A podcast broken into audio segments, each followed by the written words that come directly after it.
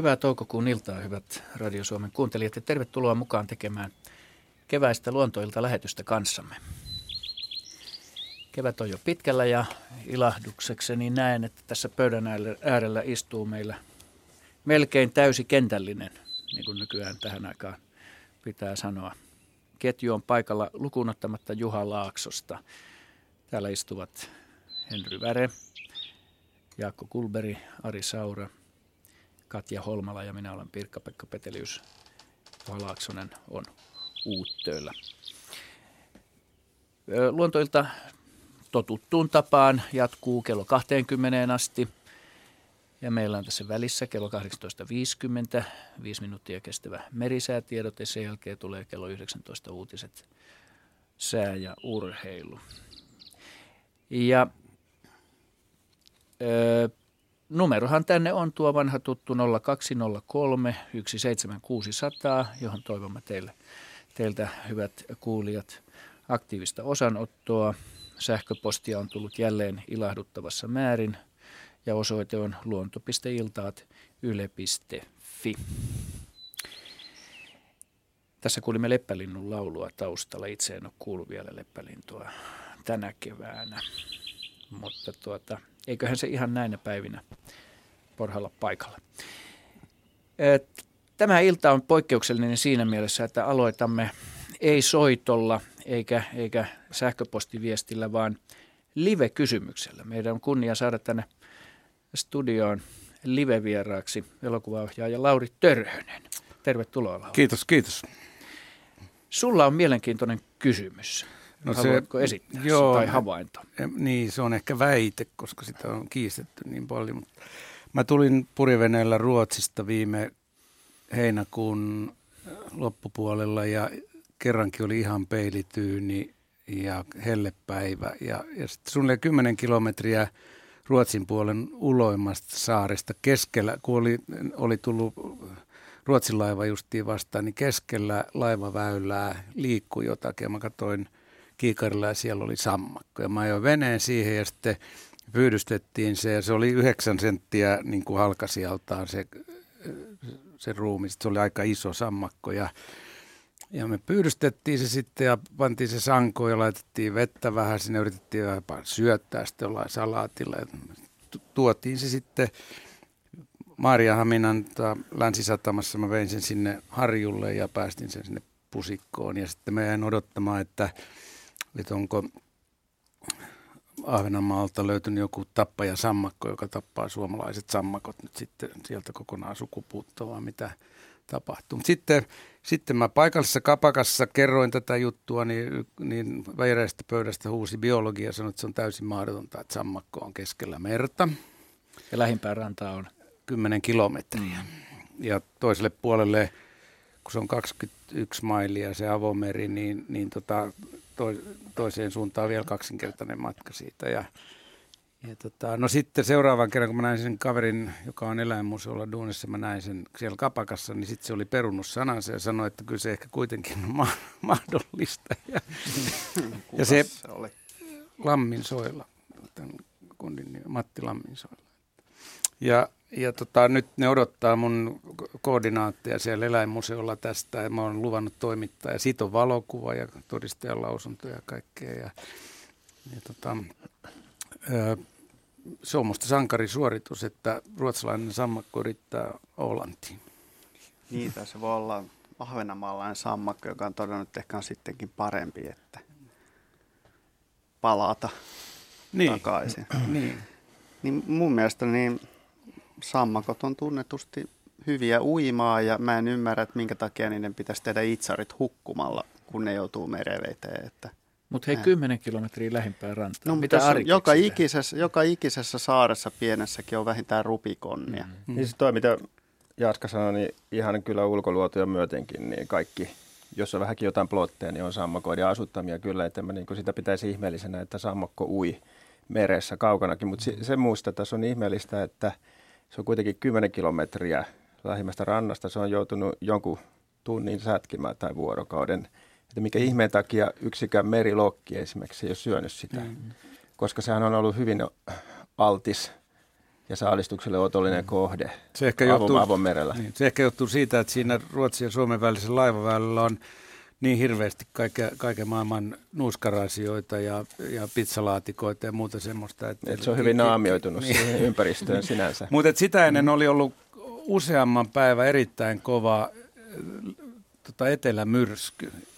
Ja, mutta se tarkoittaa, että jos se olisi tullut etelästä, niin siinä olisi ollut 100 kilometriä siitä se, se reitti. Joo, mutta siis toihan voisi kyllä hyvin selittää asiaa, että se on tavallaan ava- ajautunut silloin merivirtausten mukana. Että vaikka Veikkaan, tu, että vaikka tota, myrsky on ollut etelästä, niin meri on voinut kulkea Mut, eri, mut se, eri suuntiin mm. ja si, silloin se on voinut niin kuin, vähän niin kuin merivirtojen av, avittamana Mutta sen, liikkua. sen verran mä havainnoin sitä ennen kuin mä otin sen, että se, se ei pysynyt ikään kuin, niin kuin ihminen uimaliikkeillään pinnalla, vaan se myöskin lötkötteli siinä. Mm. Että et se toi Lokkivaara oli musta, niin kuin, tai miksei hylkeetkin, tai kalat. Mm. Et kai se on niin isoja kaloja, että kalatkin syö sammakoita tiettä, tiettävästi, kuka on kala-asiat. Joo, mä luulen vaan, että melkeinpä sisävesillä on hasaredimpaa lähteä uimaselle, kun hauki on aika semmoinen Mm, aktiivinen. kyllä, Mutta hauki tuolla nappaa hauki sammakon. ei käytännössä ole tuolla Ei, avomerellä. kyllä mä merilokkia pitäisin todennäköisemmänä. Tai Mut siis-. Mikäs Mut mä nyt- sanon, että siellä ei hirveä, siis siinä merial, ei, lokit ei niin, siis paljalla ulkomerellä ei Joo, ole hirveästi ei lokkeja, että, että mulla on se, ei ole Siellä on lähinnä että- pikkulokkia Joo. itse asiassa. Mikäs me keksitään tähän nyt ratkaisuksi? Eikä- Miten se on joutunut sinne? Todennäköisesti mä veikkaan, että se on tullut niinku Ruotsin rannikolta pohjoisempaa, koska tuolla puolella merialuetta päämerivirtojen virtaussuunta on, on tota pohjoisesta etelään. Mm, näin on. Onko mitään semmoiseen mahdollisuutta, mikä mulle tulee mieleen, että, että jos se on ollut jollain veneellä, kun vene on rannassa tai jossain töijattuna, niin se on jotain kautta joutunut veneeseen ja ulkomerellä. En mä pidä pois. sitä niin kuin, tietenkään mahdottona, mutta todennäköisempää on se, että se on joutunut ihan luontaisesti sinne veteen. Se on voinut esimerkiksi yrit, yrittää jotain pientä puroa tai jo, mereen menevää jokea ylittää ja sitten se on lähtenyt virran mukana. Mä sanon siis purjehtijana teknisesti tuskin voi tota, lähteä veneen mukana. Et siinä, et vaikka olisi mikä vene, niin, niin siinä Se on- tapahtuu sellaisia asioita, että se tipahtaisi siinä. Mu- Sen sijaan niin vanhana teekkarina, niin voihan se olla teekkaripila. Mm. No Joo, niin, nyt aletaan se mennä ehkä, jo Lauri Ehkä puolelle. kontrastisuudessaan se ei vedä vertoja Paavo Nurmen pienoispatsalle. Niin, se on mutta hyvä juttu. Ehkä kuuntelijat ei tiedä sitä, sun pitää kertoa. No mutta tämä osoittaa vaan, että luonto on ihmeellinen ja kaikkea pitäkää silmät ja korvat auki niin kuin Lauri, että kaikkea saa nähdä ja hienoa, että uskalsit myöskin tulla sen esittämään Mä voisin- tämän ihmettelyn. Mä voisin puhua sepelkyyhkystä Joku ja toinen kerta, Lauri, ja joku toinen koirasta. kerta, kiitos. Mutta tämä Paavo Nurmen pienoispatsashan oli, oli tosiaan semmoinen pikkutemppu, että, että suomalaiset teekkarit, kun Vaasalaiva oli löydetty, niin ne kävi sukeltamassa salaa sinne Paavo Nurmen pienoispatsaan ihan vaan muistat, muistat, muistuttaakseen tota niin, rakkaita länsinaapureita siitä, että ei pidä ihan kaikkia keinoja käyttää urheilusuorituksien nollaamisessa. Toi, toi pitäisi kertoa niin päin, että kun Vaasalaiva nostettiin, niin sieltä löytyi Paavo Nurmen patsas. No joo, mutta kun tämä on luonto-ohjelma, niin mä en ihan varma, että kaiken pronssin, pronssipatsaat nyt sitten kuuluu tähän. Mutta Okei, nyt mennään eteenpäin. Me kiitetään Lauria. Minä kiitän Aktiivisuudesta. teitä. Ja kiitos Ja- teidän hyvästä ohjelmasta. Mä olen kuunnellut sitä aina.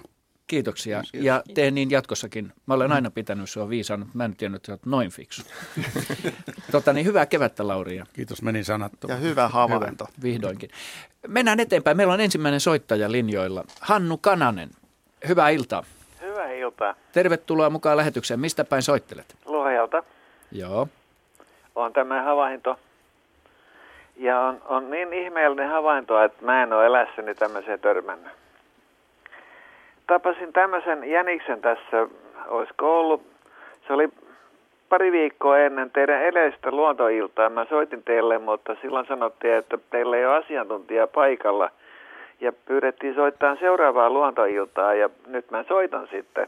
Niin. Ja kysyn tämmöistä ihmeellisyyttä, että mä näin, näin tuossa omalla pihallani, asutaan tämmöistä aika tiivistä omakotitaloaluetta, missä on taloja aika, aika tiheässä. Ja oman pihan poikki, kyllähän tästä loikkii nyt jäniksiä rusakoin, niin voi nähdä suurin piirtein, voi sanoa, että ihme, jos ei yhden, yhtä kappaletta näe ke, kerran päivässä.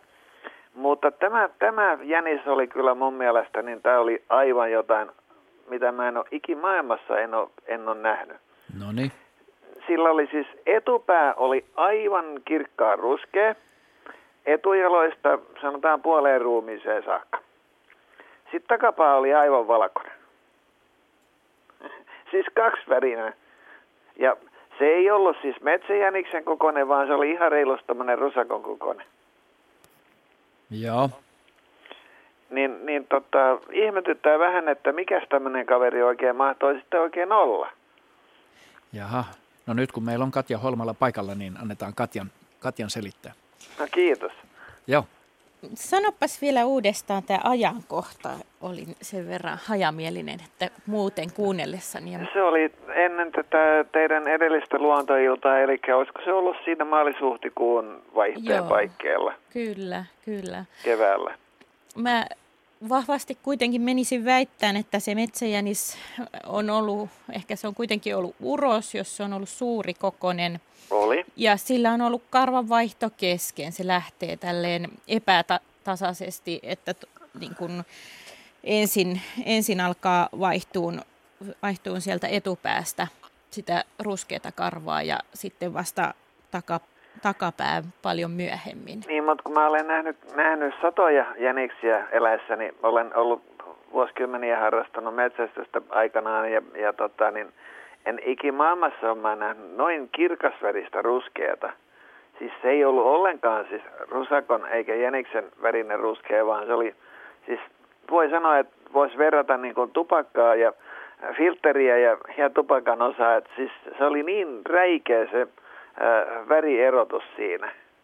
Ö, tarkoitat niin kuin tämän valkoisen ja ruskeen välillä Kyllä, vai että se ruskeen sävy oli niin tumma? Ää, ruskean sävy oli niin, niin kertakaikkisen kirkas, Joo. kirkas ruskea, että et, tota, en mä sitä valkoista olisi ihmetellyt ollenkaan, mutta se ruskea maa niin jäi ihmetyttään siihen.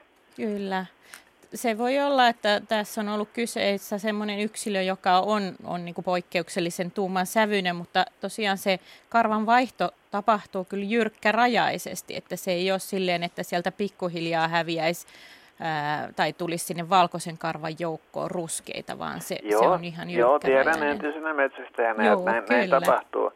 Mutta, mutta siis tämä väriero oli kyllä niin, niin huikean erilainen kuin mitä on niin kuin normaalilla luonnossa elävillä elukoilla. Et, et, tota, äh, no niin kuin mä tuossa äsken sanoin, että tuli tuossa kun soitin teille, niin, niin tota, tuli mieleen, olin tuossa tupakalla, niin ihan niin kuin olisi tupakana filteri ja, ja sen Joo, valkoisen joo. osan. Siis se oli niin räikeän kirkas se ruskea, että et, en, en ikimaailmassa en ole kyllä niin räikeä ruskeata jänistä nähnyt. Joo, mielenkiintoinen havainto. Että selvästikin tämmöisestä poikkeu- poikkeavasta väristä, väristä on ollut kyse. Mites, tunnetaanko tämän nisäkkäistä paljon tämmöistä värimuuntelua? Ja tunnetaanko nisäkkäistä paljon värimuuntelua karvan suhteen? On hyvin paljon, Joo. on kyllä. Luuletko Katja, että toi liittyy siihen, siihen, ö, nyt siihen Turkin vaihtoon vai onko se sitten kokonaan sen värinen, sit kun se on muuttunut ruskeaksi? Niin... No jos, että se jos- vaalenis pikkasen Niin. se alkuperäinen. Niin sitä mä en- just tiedän, että jos se on karvahan kuluu ja sitten sen, sen niin kuin se se? haalistuu ikään kuin Niin. kyllä sitten niin kuin kauden edetessä. Et kun mitä vanhempaa se kesäkarva loppusyksystä, se voi olla hyvinkin nuhrusen näköistä mm. ja mikroskoopissa näyttää ihan niin repaleiselta karvan rakenne jo. Joo. Okei. Kiitos Hannu kivasta kysymyksestä ja kivaa kevään jatkoa. Niin, hyvät kuulijat, meillähän voitte lähettää siis sähköpostilla ö, havaintoja osoitteeseen luonto.ilta.yle.fi. Onko sieltä Ari löytynyt mitään kivaa ennen kuin otetaan seuraava? Ei ihmeellistä, mutta mulla tuli Soite. mieleen tota noin, niin Katjalta kysyisin, että miten nämä rusakon ja metsäjäniksen risteymät, onko ne kovin yleisiä ja esiintyykö niillä erityisesti näitä tämmöisiä poikkeuksellisia värityksiä? No niitä ei ole mitenkään systemaattisesti seurattu muuta kuin, että vaikuttaisi, että niitä on, on luultua enemmän niitä risteymiä ja esimerkiksi sitten kun näitä itse on katsonut ilveksen saalis, eläinten karvan rakennetta, niin sieltä näkyy, näkyy paljon semmoisia yksilöitä, joita ei voi sanoa, että olisi puhdas metsäjänis tai puhdas rusakko, vaan siinä yhdistyy molempien lajien piirteet jo ihan niin kuin karvan rakenteessa. Mm. Hyvä. Otetaan seuraava soittaja mukaan. Seija Grön soittaa siellä. Moi. No moi, täällä on Seija Grön. Mistä päin täällä, Seija soittelet? Se, Seija on täällä mökkiläisenä täällä Köyliön järven rannalla. Hyvä. Joo, ja mä olisin kysynyt Joutsenista, kun tuolla peltotiellä kävelen. Ja siellä on semmoinen mustamärähkö pelto. Ja luulisin, että siellä on viime vuonna kasvanut perunaa. Ja siellä on ollut, nyt ne on ollut muutaman päivän pois, mutta on ollut 20-30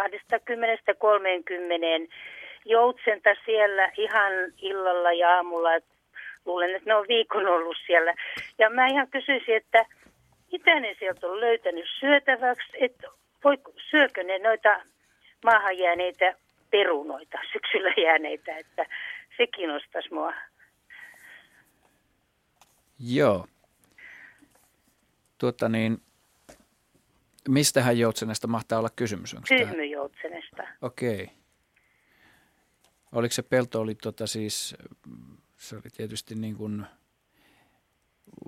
märkää. Oliko se on mär, tullut? märkää, se on joo. ihan mustaa, joo. Joo. Kyllä. No kyllä, kyllä kai ne joutsenet noille pelloille pysähtyy syömään pieniä vesieläimiä tai, tai vesikasvien versoja etupäässä, mutta niin. ei ole mahdotonta. pellossa. Anteeksi.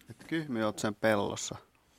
Siis kyllä ainakin niin. viljapellossa syö karissutta viljaa Nimenomaan. keväällä. Et, mutta enkä mä nyt epäilisi, etteikö ne myöskin, jos on jäänyt sinne tota nostamatta perunoita. Joo, mutta, niin, ne, tota, hyvin pienimukulaista. Niin pienimukulaista peruna, Joo. mutta siis talven jäljiltähän se on hyvin pehmennyttä, koska se on paleltunut Joo. se peruna Joo. sinne, että saattaa olla, että ne pystyy niitä syömään, ei tietenkään kokonaisia perunoita pysty nielemään joutsen, mutta että tämmöistä pehmennyttä menneen vuoden perunaa, mitä näitkö siellä maassa ja, voi olla. Näetkö se ja se joutsenen nokkaa, sen nokan väritystä? Koska Kel, kyllä, keltainen. Joo, no kyllä se sitten melkein kääntyy laulujoutsenen puolelle. Pitikö ne ääntä?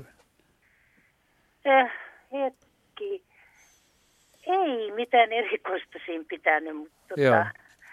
Mutta se oli siis keltainen muuttumat... eikä punainen se nokka. Keltainen, juu. Joo. Eli ne on laulujoutsenia. Joo. No, no mat, sitten muuttomatkalla vai? Joo, vai Joo tota... ja ne, siis, ne ei pelkästään ruoan takia, ruoan takia sinne välttämättä kerään, vaan se voi olla tällaista niin kuin levähdyspaikkaa ja, ja tota, sosiaalista puuhastelua myös. Että, Joo. Että, ja tietysti jos siellä on vähäkään vettä, niin, niin silloin siellä on myös syötävää. Että. Niin kuin mua, mua niin kuin huvittaa, kun mulla on tämmöinen isoäidiltä Paavo Voipi on toimittama linnut väri kuvina 1952. Ja Joo, se on se perusteos. Sieltä mä oon katsonut ja sitten mä, mä, mä, tämä kiinnostaa, kun tässä on, tämä on niin kyhmijoutsenesta, että pari kertaa tavattu Etelä-Suomessa, niin pitäisikö nyt hankkia uusi lientokirja ja mistä ne on sitten? Ei missään vi- tapauksessa, tuosta kirjasta ei luovuta. Joo, kirja, kirjasta ei kannata, ei luovuta. siitä ei kannata mutta luopua, tota, mutta... Ehkä uudempaa tietoa, tuorempaa tietoa on saatu. Kyllähän siitä tämmöinen nimitys sillä löytyy nuorison genressä kuin linnut pilakuvina, mutta... mutta Joo, se on mun se li- pojallani ollut tuolla y- yhteydessä, kun hän oli siellä varusmiehenä ja, ja se on niin kauhean ihan suolavedestä harmaa. Ja se on siis rehellisesti bongannut, käytetty. Bongannut niitä lintuja. Niin tuota, mistä tämä on tullut Suomeen tämä kyhmyjoutsen? Onko tämä tuotu vai onko se levinnyt jostain? Kyhmyjoutsen on tota, niin fossiilisten tietojen mukaan niin ollut aika, aikaisemmin niin kuin maailman laajimmalle levinnyt joutsenlaji. Se on esiintynyt koko Euraasiassa ja Pohjois-Amerikassa tämmöisillä Joo. pääsääntöisesti ää, se on arolaji, aro- ja preerialajien, tämmöisten pikkujärvien ja suolajärvien pesimälintu. Mutta niin kuin voitte arvata, niin, niin tota, kun ihmisten populaatiot alkoi kasvaa, niin tuommoinen 14-kiloinen köntys, joka muni nyrkin kokoisia munia, niin saattaa joutua marginaalistakin suuremman predaation uhriksi. Eli, niin. eli tälle onnettomalle elukalle kävi niin, että se hävisi Euroopasta käytännössä jo, jo niin kuin ennen historiallista aikaa. suurimmaksi osaksi.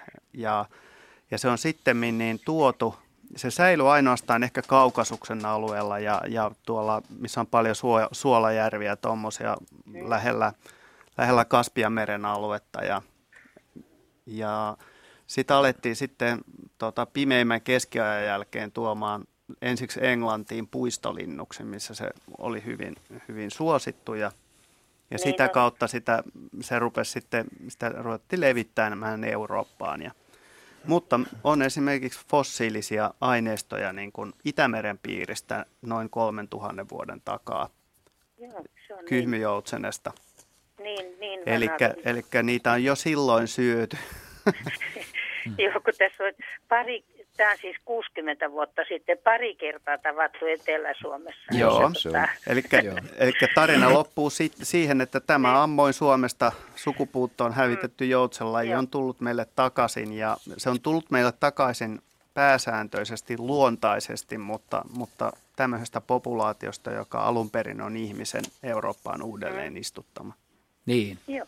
Tämmöinen vastaus löytyy nyt tähän Joutsen kysymykseen. Kiitoksia oikein paljon. Kiitos. Kiitos. Joo, ja valoisaa kevättä. Ja, ja sen verran täydellystä, että jos on märkä pelto, missä on ojia, niin ojissahan on ihan Joutsenelle sopivaa ruokaa. Nimenomaan, juuri näin. Ennen kuin otetaan seuraava soittaja, otetaan Henrylle. Tässä Henrylle ei ole tullut vielä mitään kysymyksiä. Niin täällä on tullut Kari Alppisadalta mm, tullut tämmöinen kysymys tähän vuoden aikaan erinomaisesti liittyen. Mistä johtuu, että hiiren korvalle tulossa olevat koivut näyttävät tänä keväänä enemmänkin ruskeilta kuin hennon vihreiltä? Onko muilla vastaavia havaintoja? On. Siis on vastaavia havaintoja, mutta minulla ainakin. Ja nyt mä itse ollut poissa tässä vähän aikaa matkoilla, että mulla ei Selvä. ole tämmöistä havainnointia, mutta, mutta siksi mun täytyykin kysyä, että onko täällä ollut viileitä koleita nyt tässä on. viimeisten kahden viikon, kolmen viikon aikana. On. Luultavasti johtuu sitten tästä myrraten alhaista lämpötiloista, että ne ei ole vielä saanut sitä normaali, normaalia lehtivihreää tuotantoa käyntiin siinä määrin, kun mm. lämpöisempänä kevinä keväänä se tapahtuu. Kukinta sen sijaan on ollut hyvin voimakasta. No, kyllä. Eli sekin eli, vähän vaikuttaa joo, yleisväritykseen. Eli siellä on lehdissä on tuo lehti ja muut väriaineet on näköisellä, mutta tuo lehtivihreän valmistuminen tulee vähän nyt sitten perässä. Ja vaikka aurinkoa kuitenkin ollut, niin se ei ole siinä se ratkaiseva, vaan se lämpö. Ei, kyllä se on yhteisvaikutus, lämpö ja auringonvalo, molempia tarvitaan. Asia selvä, kiitän. Menemme eteenpäin. Evijärven suunnalta tulee seuraava soitto. Pauliina Mäkinen, hyvää iltaa ja tervetuloa mukaan Luontoiltaan. Hyvää iltaa. Iltaa. Mitäs Pauliina haluat kysyä? Mä oon isän kanssa iskukoukuilla me tässä pyytänyt haukia. Niin mua on jäänyt ihmetyttämään, että kun me ollaan saatu kaloja yhteensä suurin piirtein sata, niin maitikaloja, niistä on ollut ehkä viisi, korkeintaan viisi. Ja ne on hirveän pieniä, että alle kilon painoisia, kun mätikalat on kilosta kymmenen kiloa. Että miksi niitä maitikaloja tulee niin vähän ja miksi ne on niin pieniä? Hyvä. Annetaan tuon Arin vastata tähän kysymykseen. No hauella, se on ihan oikea havainto. Siis hauella kaikkein suurimmat yksilöt, niin ne on kyllä naaraita. Nämä tämmöiset ennätyskalat, jos puhutaan 5-10 kilon kaloista, niin siinä aika iso osa on kyllä naaraita. Ja nämä koiraat eli maitikalat, ne on usein pienikasvusempia ja pienempiä.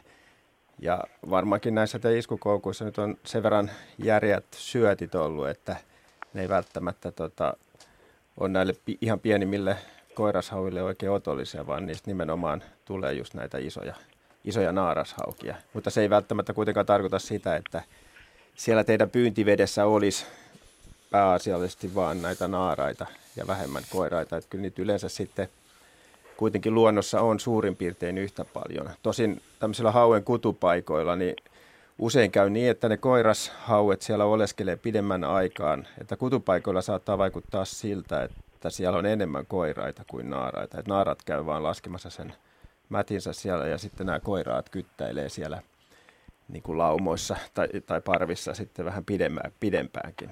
Mutta kyllä mä luulen, että tässä on nyt kysymys just tästä, että – että ne nyt vaan on pienempiä nämä koiraat kuin naarat. Voisiko ajatella myös niin, että ne koiraat on niin innostuneet syömisestä just tähän aikaan vuodesta? Että... Se, se on, joo, siis tota iskukoukuilla, tuotteko te pyytää niin jään alta niitä iskuko, koko talven ihan syksyllä? Joo. joo että Että tota, tietysti silloin, kun on kutuaika juuri ennen jäiden lähtöä keväällä, niin silloin tietysti näillä koirailla on paljon muutakin mielessä kuin pelkästään tämä syöminen. Mutta tota, kuitenkin luulisin, että siinä on vain kysymys siitä, että, että ne, se istu, istu, iskukoukku pyynti valikoi paremmin niitä isokokoisia naaraita kuin näitä pienikokoisia koiraita. Joo. Mm. Tyydyttikö Pauliina tämä vastaus? Kyllä, tyydytti. Mitäs teillä muuten on syöttinä siellä iskukoukussa? Särkiä. Niin, särki on varmasti aika.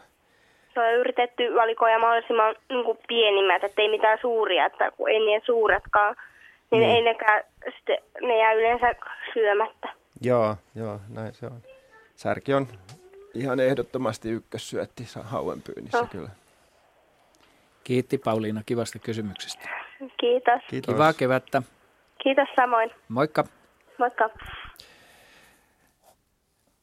Ennen seuraavaa soittajaa otamme kuvallisen kysymyksen, joita meillä on tällä kertaa sivuillamme kaksi. Otetaan tämä, tämä jääkysymys tässä ensin. Tässä on nyt puhuttu, puhuttu tuosta.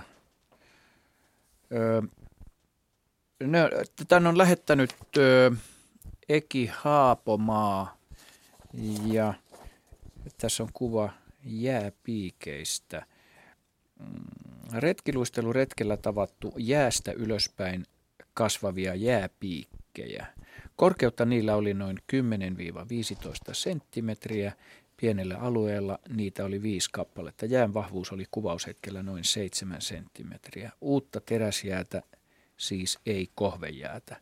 Kuvausaika on 9. maaliskuuta tänä keväänä 12.38 Helsingissä Viikin, Villingin eteläpuolella. Anteeksi.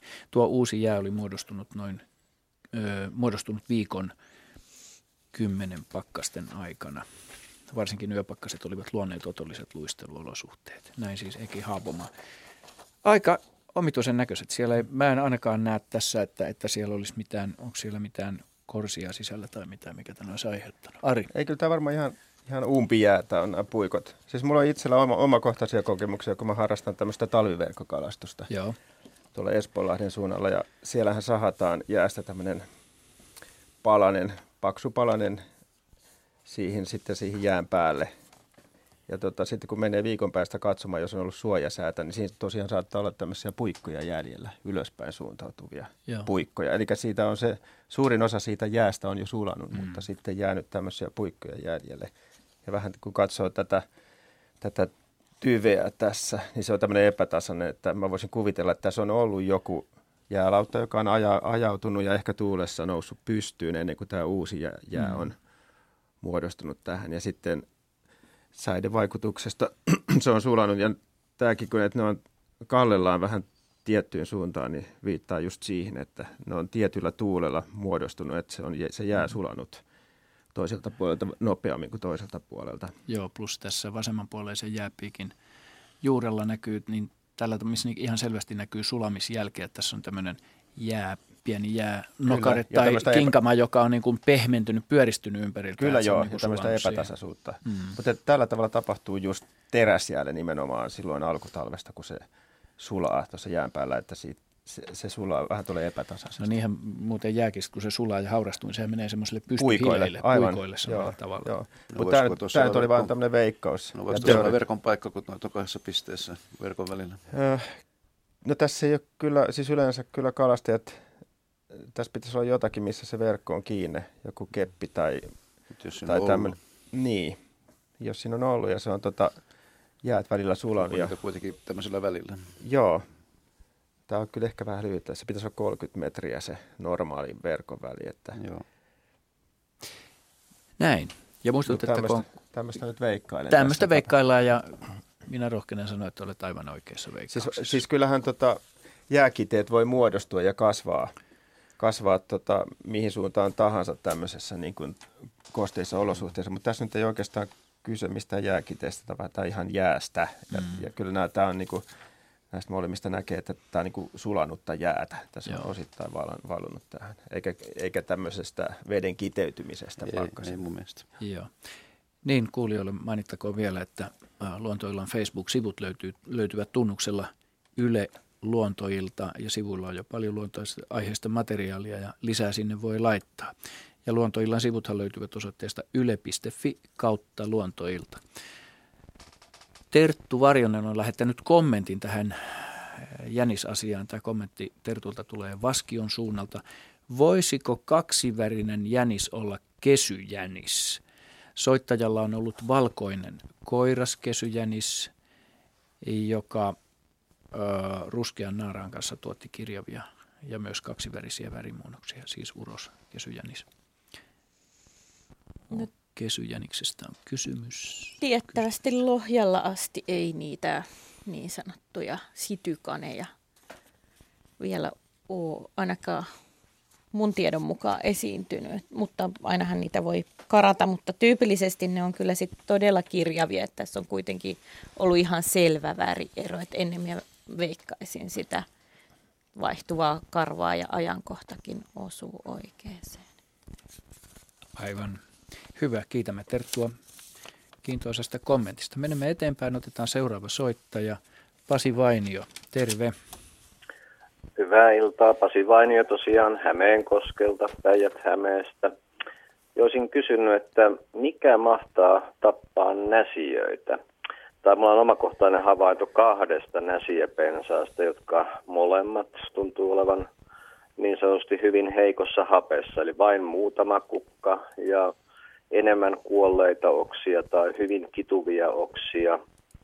Ja äh, toinen pensas, mitä on pidempään seurannut, oikeastaan ikuisesti seurannut, niin on kukkinut hyvin runsaana kukintona, kunnes sanotaan pari vuotta sitten se alkoi kuihtumaan. Ja tänä keväänä näytti olevan enää yhdessä oksan varressa pikkusen kukkia siinä. Ja toinen hyvin samantapainen ilmiö myöskin tiedossani. Itse asiassa ainoat näsijäpensaat, jotka tunnen esiintymänä, mutta mikä mahtaa olla vikana? Onko kasvupaikalla tapahtunut mitään muutoksia? No, tämän mitä mä oon pidempään seurannut, sitä aikanaan kaadettiin kyllä kaksi koivua näiden näsijöiden edestä mielestäni pois. Sen verran on tapahtunut muutosta siinä. Mitään muuta mainittavaa muutosta ei ole tapahtunut. Joo. Mitähän Henry Väre no tuumaa ei, tähän? No ei hänellä mitään varmaa tietoa ole siitä, että mikä ne on tappanut. Sinänsähän asia ei ole mikään kauhean pitkäikäinen pensas, että toki se joitakin kymmeniä vuosia on paikallaan, ehkä pidempäänkin, mutta ei kuitenkaan että semmoinen, että se nyt ajaton olisi, että asia tulee luontaisesti tiensä päähän ennen mitä myöhemmin joka tapauksessa. Kuivuminen voi olla yksi syy, mikä sitä on vikuttanut. Silloin koivujen poisto ei niinkään sitä haittaa, koska silloin maan vesitaso taas paranee, koska koivuthan nimeä paljon vettä. Ja sitten se on, asiahan on tämmöinen laidekasvi, vaikka se metsän siimeksessäkin menestyy, niin auringonvalo on sille kuitenkin mieleen. Mun tiedossa ei ole, että siellä olisi mitään sienitauteja tai sellaisia. Jaska voi tietää, onko siellä hyönteisiä riesana. Mun tiedossa ei ole. Mutta se, mitä näsiä ei kestä missään nimessä, on, että sitä taittelee. Eli jos, nä, jos näsiästä ottaa maljakkoon tämmöisiä, sitä, nimenomaan niitä kukkivia oksia, jos niitä riittävästi katkoo, niin se tappaa näsiä ilman muuta. Aivan, joo. joo. No sellaista ei tietääkseni joo. tässä tapahtunut. Joo. Mutta, joo. Ja monethan tietää kuitenkin, että näsiä on myrkyllinen, etenkin sen marjat, ettei sitä nyt ihan mielellään varmaan monet kotiin tuokkaan. Joo. Et, Metsereum on se myrkky, eikö niin? Joo, se on metseriini.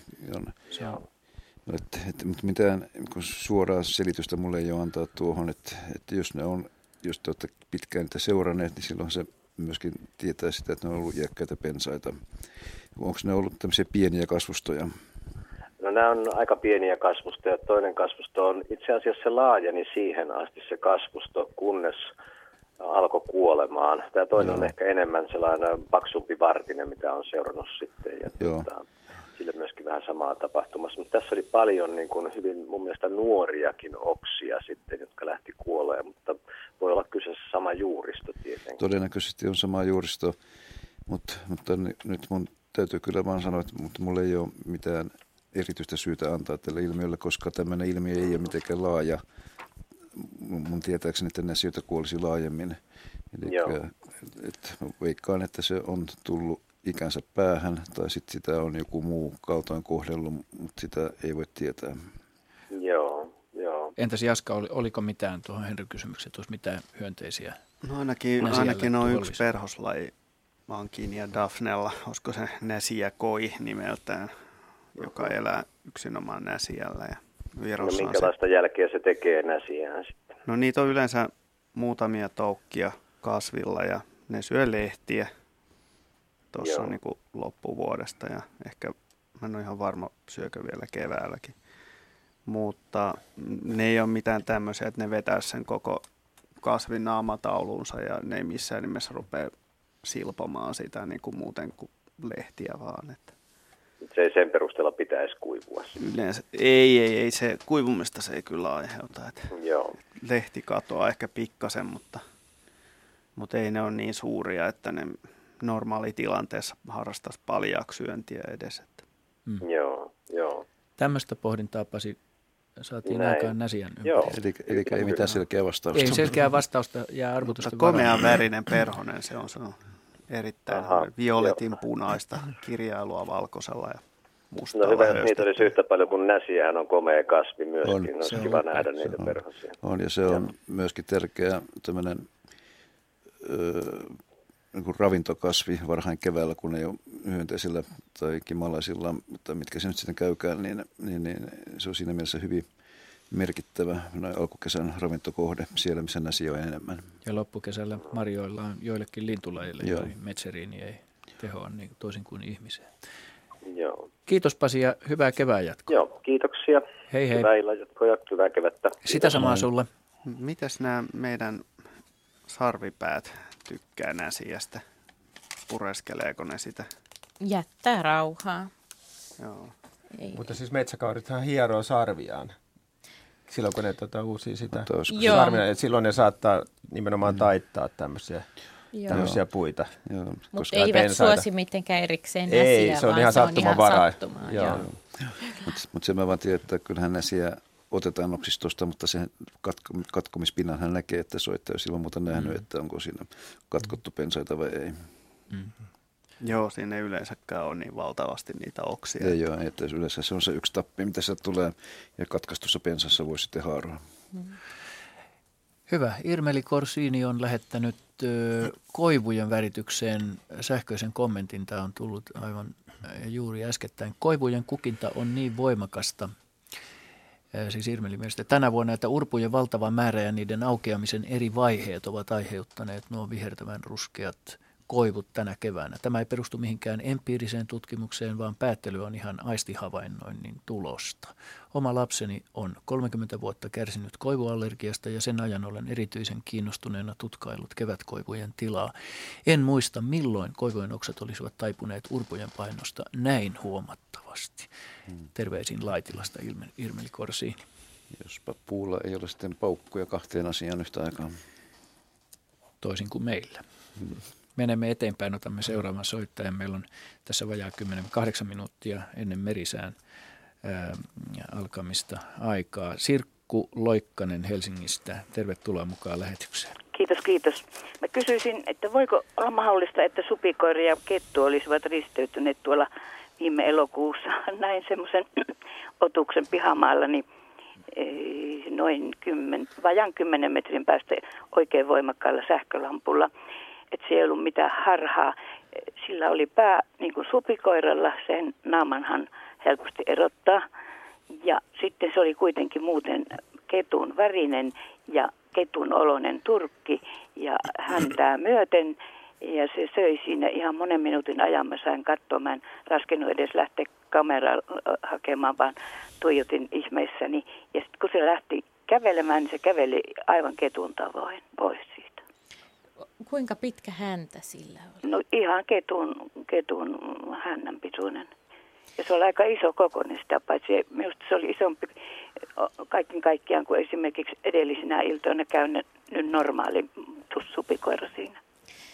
No joo, kyllä tähän sanoisin sen, että supikoira ja kettu eivät risteydy ja, ja tota, todennäköisesti on täytynyt olla kyseessä tämmöinen ketun tumma värimuunnos, jolla ja, sitten... Sillä oli naama oli täysin, täysin supikoiran naama. Senhän erottaa, sillä on niin erikoinen, erikoiset, erikoiset kuviot supikoiralla naamassa. Niin, se on vähän semmoinen rosvonaamio muistuttava. Kyllä, nimenomaan. Se ei ollut ollenkaan ketun näköinen nokka eikä, eikä tuota korvat ja nuo.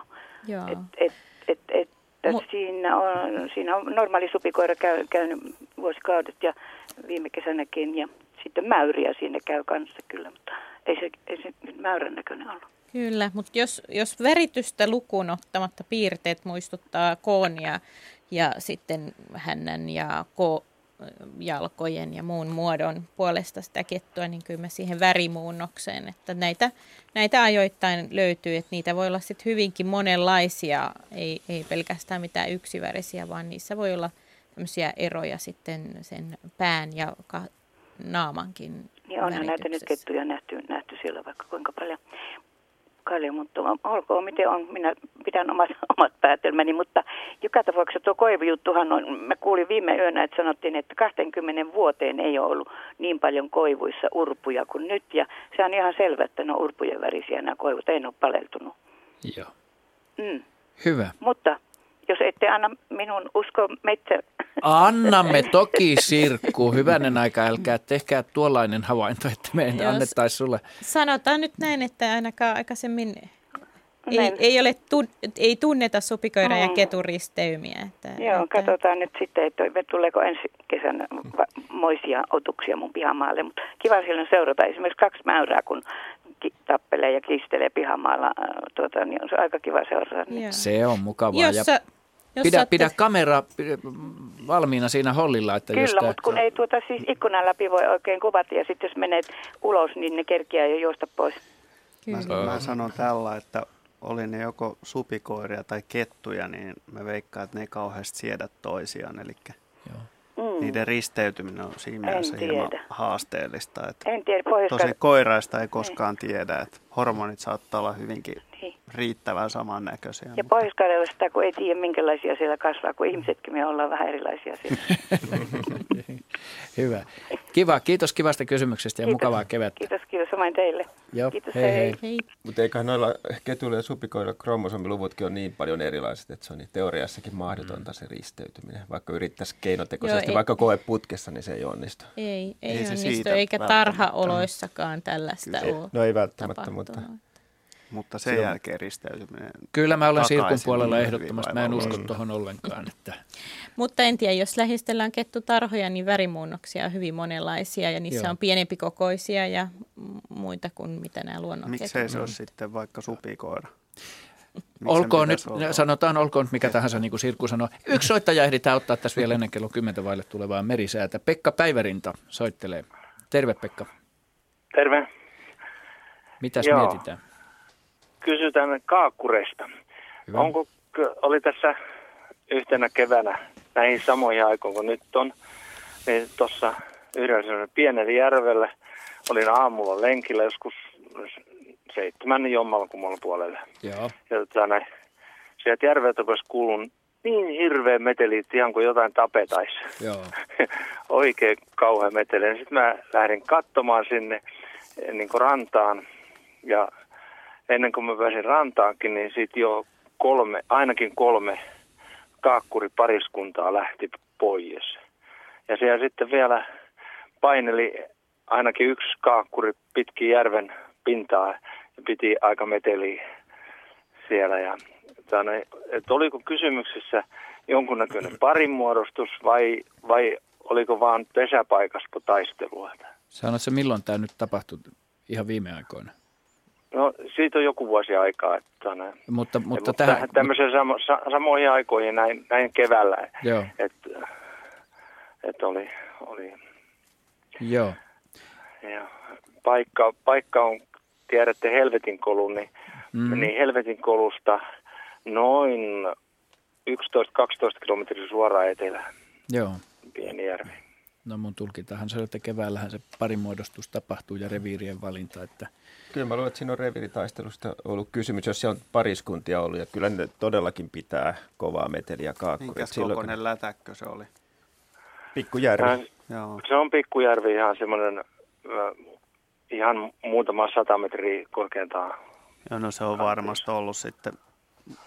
Siinä on tällaiset käytännön arpajaiset suoritettu siitä, että kuka hallitsee sitä järveä. Kuka saa sen? Mut tyypillinen Kaakkurin pesimäjärvi kuitenkin, Joo. tämmöinen pikkujärvi. Joo. Sinne ei välttämättä... Sen verran, että on kiitorata. Niin, ja sinne ei välttämättä montaa pariskuntaa mahdu sille samalle Yksi järvelle. kappale. Mm. Niin, tai semmoisia lampia. Niin. Ei se tarvitse kuin semmoisia suolampareita, jossa vain kelluvia mättäitä. Kyllä, koska ja... ravinto haetaan isoilta järven Joo, nimenomaan, sitten, että juuri näin. Tämä on ainoastaan pesimäpaikka. Juuri näin. Oliko se sillä, sillä on kahden tyyppistä ääntä, silloin sitä kaakatusta, semmoista tämmöistä, ja sitten on sitä, sit on sitä rao rak, rao rak, rao rak, rao rak, sellaista, kun ne porukalla huutaa. Se oli niin karmeeta se meteli, että se on niin kuin härkää tapettaisiin. uteliaisuus särkeä, että mitä siellä oikein tapahtuu. se on hienoa kuuntella. Se on äärimmäisen niin harvalukuinen.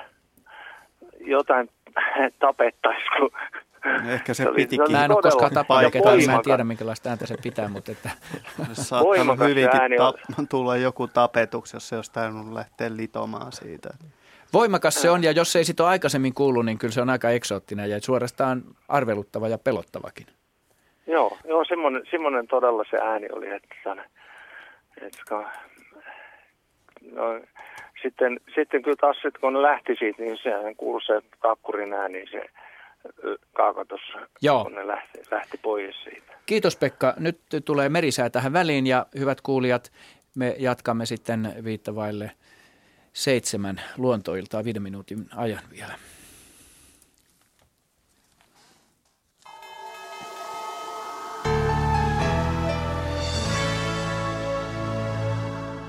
Kello on 18.50 tässä säätiedotus meren kulkijoille. Kovan tuulen varoitus Pohjois-Itämeren länsiosa Ahvenanmeri, Selkämeri ja Merenkurkku etelätuulta 14 metriä sekunnissa. Huomautus veneilijöille Suomenlahti, Pohjois-Itämeren itäosa, Saaristomeri, Perämeri ja Saimaa etelätuulta 12 metriä sekunnissa. Siis kovan tuulen varoitus Pohjois-Itämeren länsiosa, Ahvenanmeri, Selkämeri ja Merenkurkku etelätuulta 14 metriä sekunnissa. Ja huomautus veneilijöille Suomenlahti, Pohjois-Itämeren itäosa, Saaristomeri, Perämeri ja Saimaa etelätuulta 12 metriä sekunnissa.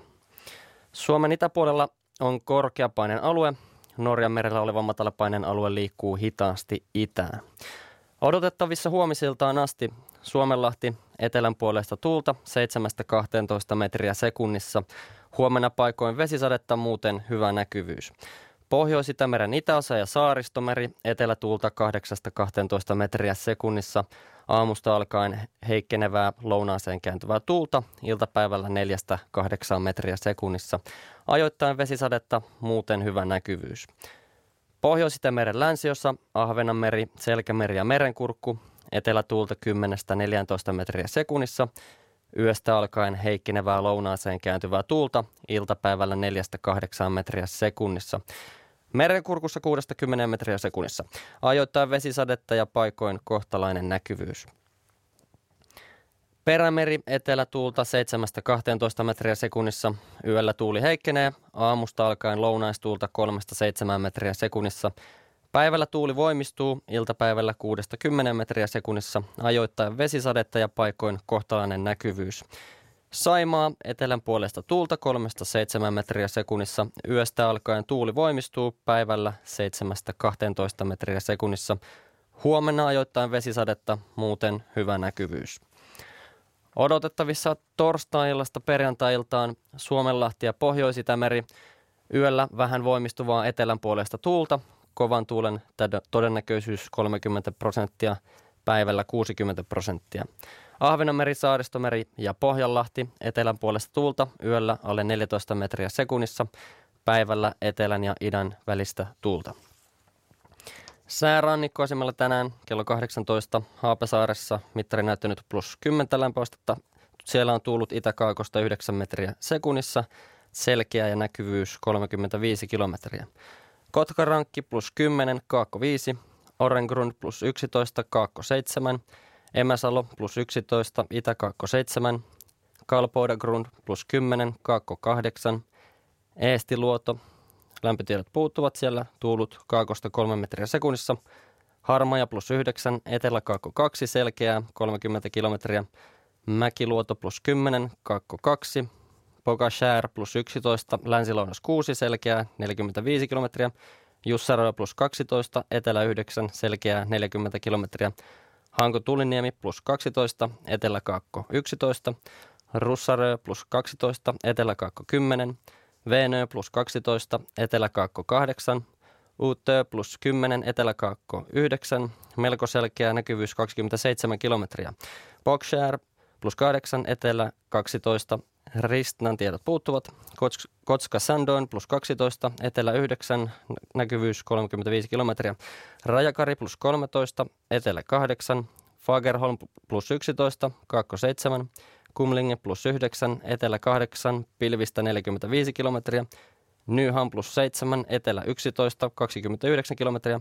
Merket plus 6, Kaakko 12, Isokari plus 8, Eteläkaakko 11, Vesikuuroja 30 kilometriä, Kylmäpihlaja plus 12, Eteläkaakko 11, Heikkoa vesisadetta ja näkyvyys 24 kilometriä, Tahkoluoto plus 9, Etelä 8, Heikkoa vesisadetta 26 kilometriä, Kristinan kaupunki Karusaari plus 10, Etelä 11, Bredshäret plus 8, Etelä 7, Strömingspodan plus 6, Etelä 12, Valassaaret plus 6, Etelä 8, Kallan plus 11, Etelä-Lounas 9, Tankkar plus 13, Etelä 6, pilvistä yli 50 kilometriä, Ulkokalla plus 8, Etelä 1, Nahkiainen plus 9, Itäkoillinen 2, Raahe plus 11, Pohjoiskoillinen 1, näkyvyys 45 kilometriä, Oulu Vihreä saari plus 12, Etelä 9, 45 kilometriä, Marjaniemi plus 11, Pohjoiskoillinen 1, pilvistä 27 kilometriä,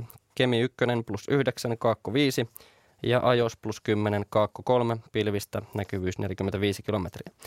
Meriveden korkeudet tänään kello 17 mittausasemilla Kemissä ollut miinus 10 senttimetriä, Oulu miinus 11, Raahe miinus 6, Pietarsaari miinus 4, Vaasa 0, Kaskinen miinus 9, Mäntyluoto miinus 11, Rauma miinus 12, Turku miinus 19, Föglö miinus 17, Hanko miinus 19, Helsinki miinus 15 ja Haminassa miinus 11 senttimetriä.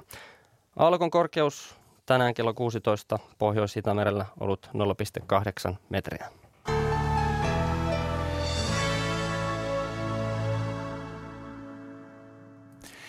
Ja tervetuloa hyvät Radio Suomen kuuntelijat jatkamaan viiden minuutin, anteeksi itse asiassa oikeastaan neljän minuutin ajan luontoilta lähetystä tässä ennen kello 19 uutisia. Me ei oteta tähän väliin soittajia, vaan puretaan tätä sumaa, mikä on tullut näitä sähköisiä viestejä, eli mailikysymyksiä. Tapio Turkkila kysyy tällaista.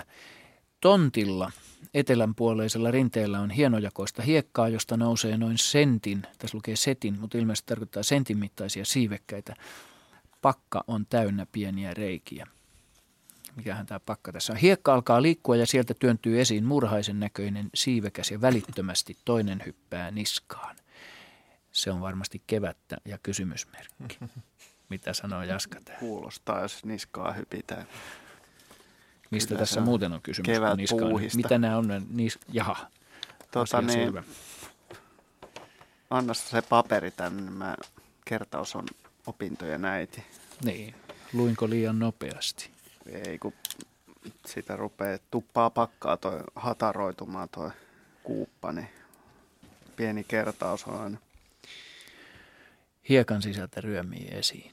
Joo, mä veikkasin, että... mittaisia siivekkäitä.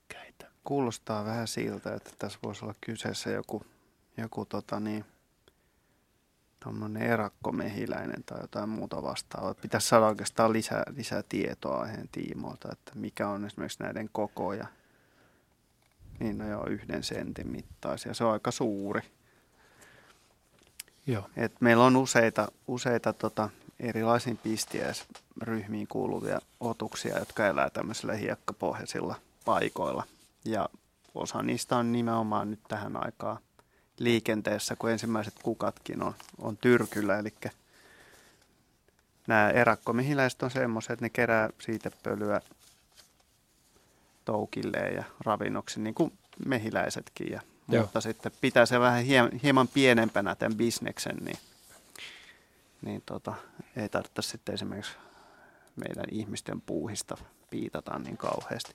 Monet lait on kyllä sinänsä tullut aika uhanalaiseksi, koska jostain syystä näitä avoimia hiekkaisia paikkoja, niin niitä ei nähdä mitenkään arvokkaana meidän suomalaisten silmissä. Että sinne yleensä vain yrittää istuttaa jotain mäntyä tai rakentaa taloja tai jotain muuta turhuutta. Valaa asfalttia siihen. Sekin on hyvin suosittu. Mm. suosittu. Mahtaisikohan Henry ehtiä vajassa puolestoista minuutissa vastaamaan Hannan kysymykseen Joensuusta. Miksi etelässä suolla kasvavat kasvit elävät pohjoisella kuivilla tunturikankailla? Toistanko? Ei tarvitse toistaa. Tota, ja nyt enää minuutti. Mä luulen, että se liittyy tähän kylmyyteen ja vesitalouteen, että pohjoisessa riittää ankaraa ilmastoa noin luontaisesti, etelässä märkyys toimii vilventäjänä ja sitä kautta kasvin hengitys pysyy sille optimaalisella tasolla. Valolla ei kuitenkaan valon määrällä ole siinä ratkaiseva. No ei tässä tapauksessa niinkään valon määrällä, vaan se, että ilman lämpötila on, on riittävän alhainen.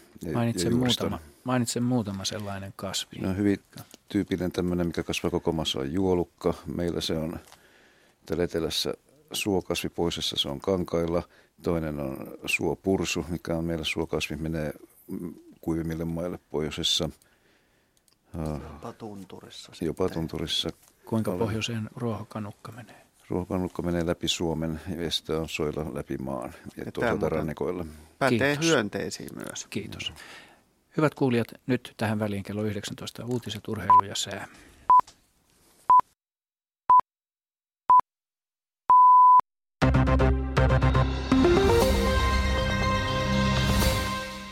Raahen kultakaivos saa laskea jätevesiään luontoon.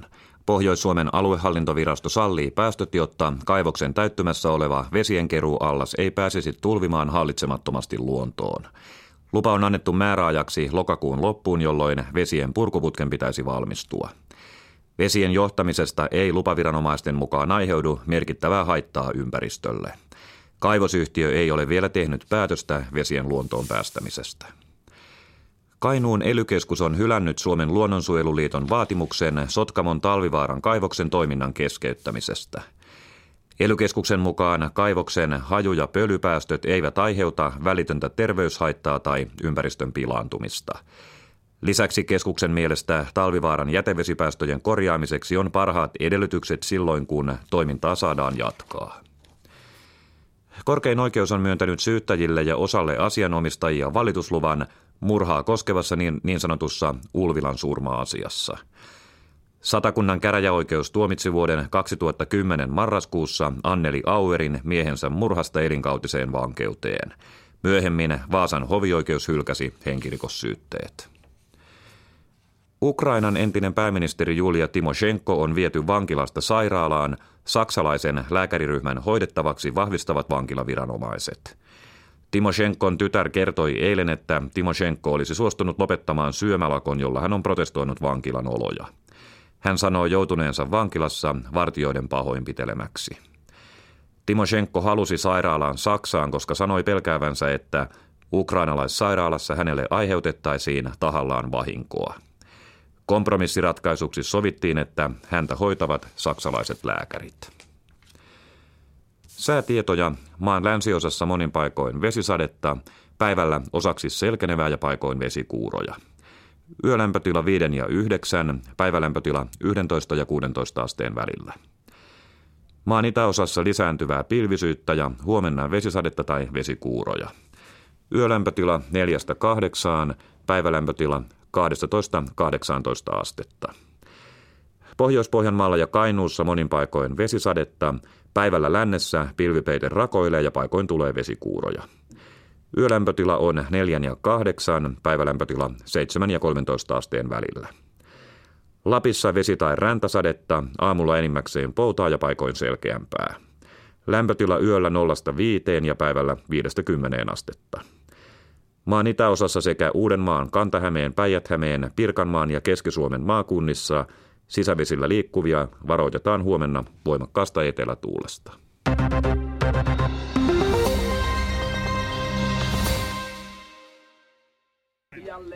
Ja nyt on vuorossa Urheiluradio.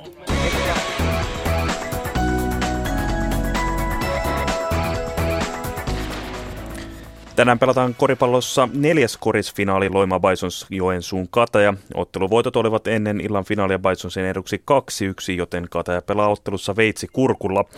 Paikan päällä ottelua on seuraamassa Antti Jussi Sipilä. Miten ottelu siellä etenee?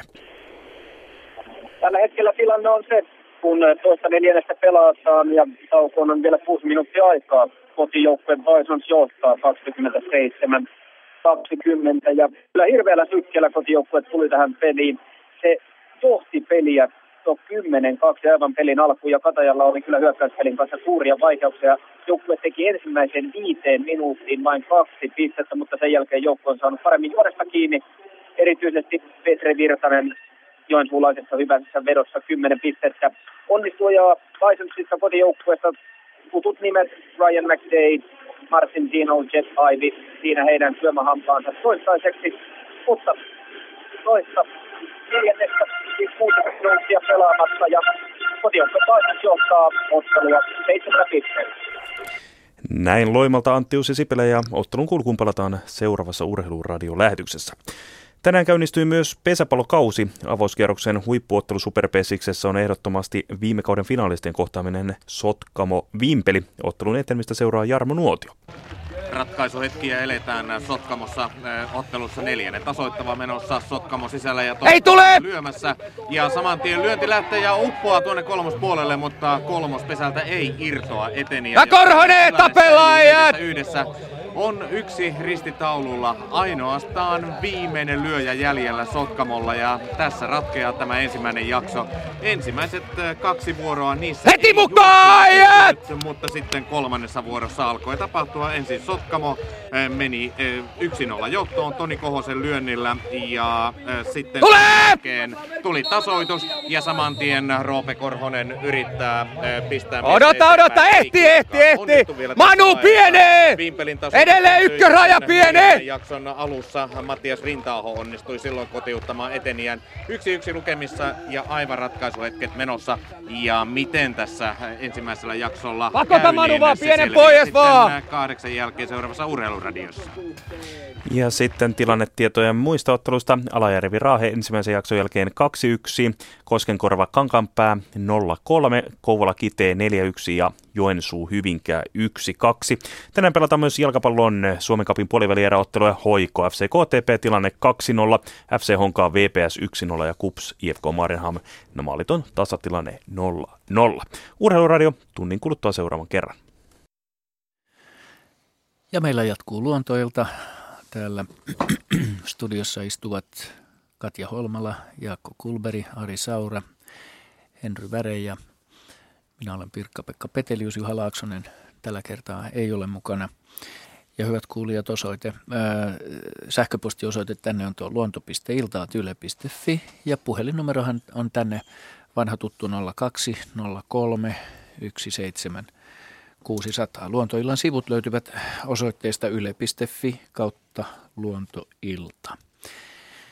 Ja jos käsitin oikein, meillä on soittaja siellä linjoilla valmiina. Hyvää iltaa. Kempä soittelee siellä? Jukka Liipola soittelee hyvää iltaa. Pulkkilan harjulta Päijänteen keskeltä. Hyvää iltaa Jukka. Sulla oli jääpuikkoasia, olinko oikeassa? Valaistusta jääpuikkoasiaan. Teillä oli yksi selitys ja se saattaa olla jossakin tapauksessa sekin oikea, mutta tota, minulla on se jännittävämpi selitys. Mä kävelen aina tuolla jäille aamu- ja iltakävelyitä milloin kävelenkään, mutta melko tarkkaa samaa jalanjälkeä ja se oli sellainen jännä juttu, että muutama päivä sen jälkeen, kun mä olin katsonut netissä niitä jääpiikon piikkien kuvia. Mä en ole ikinä, mä olen 66 vuotta tulee täyteen kesällä ja mä en ole ikinä nähnyt vastaavaa. Mä ihmettelin, että löytyisipä tuollekin joskus selitys ja siitä meni pari-kolme päivää. Kävelin tuolla yöpakkasten jäljiltä. Aurinko jo lämmitti aika tavalla ja oli hyvin kirkas päivä. Kävelin niitä omia vanhoja jälkiä ja sitten rupesin katsoa, että mitäs noin jääpiikkejä. Mä ikinä näin.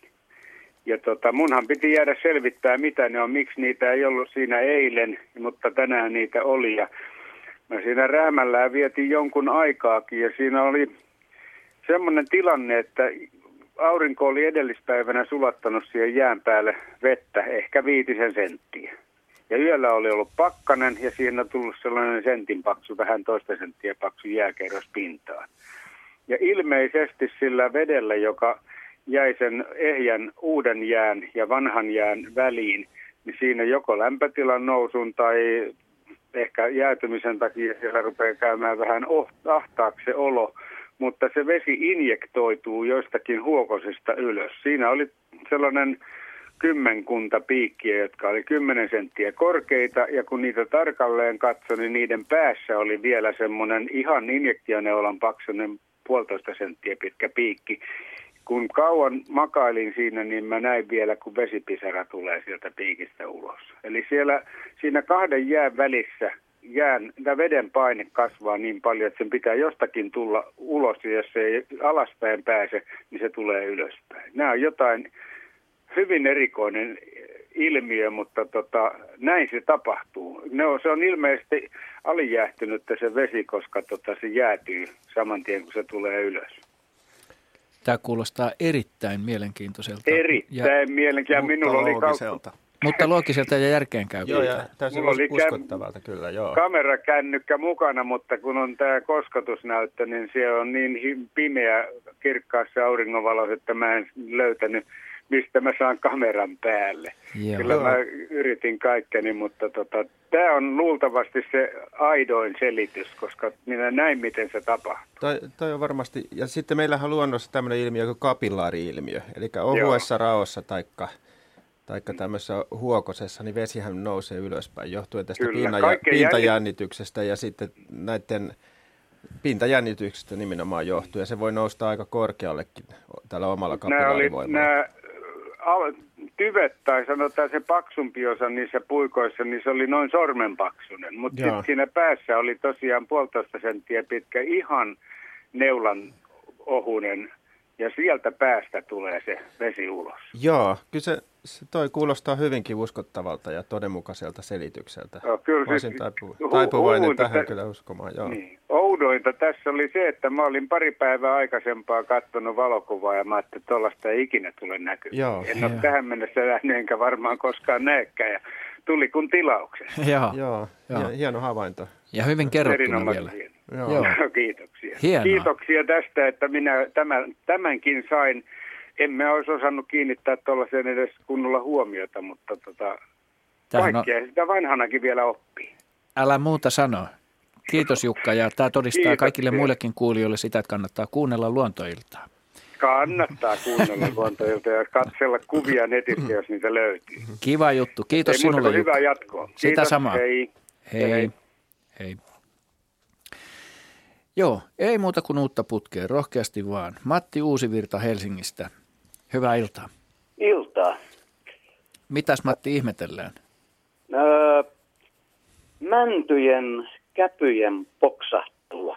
Eli olen aika pitkään elellyt ja kuunnellut ja katsellut luontoa, mutta yhden ainoan kerran elämässä olen ollut paikalla silloin, kun kymmenet tai tuhannet kävyt poksahtelee niin kuin neljännestunnin aikana yhtä aikaa joka puolella kaikissa männyissä. Ne ammuskelee. Ne ammuskeli.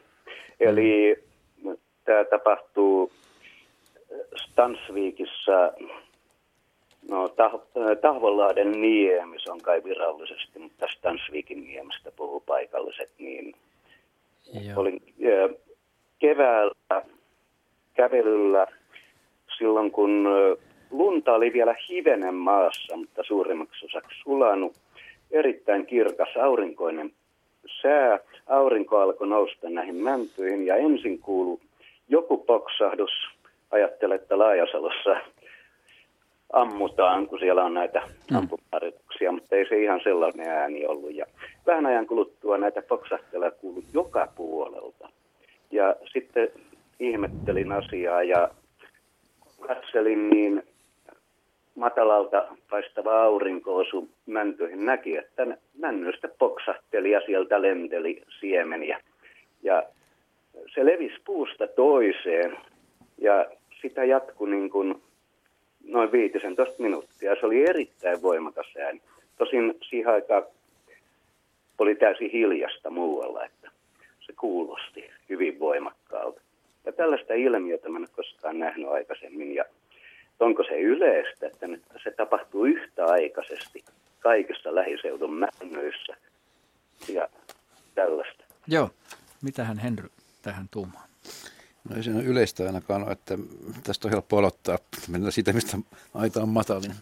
Tota, eh, itse en ole tämmöisen ilmiön koskaan päässyt niin paikan päällä todistamaan sitä. Ja olisi kyllä mukava olla siellä, missä tuo ilmiö on, on menossa. Että se olisi varmaan aika makea kokemus. Et, et, ei, ei se nyt yleistä voi olla, koska ei mulle kyllä myöskään kukaan ole koskaan puhunut tämmöisestä, että, että se siemenen liikkeelle lähtö olisi niin vahva, että sitä syntyy tämmöinen, jaha, täällä on kolme henkilöä, jotka ovat kuulleet. No, no lintuihmiset, ne on liikkeelle niin omituiseen aikaan.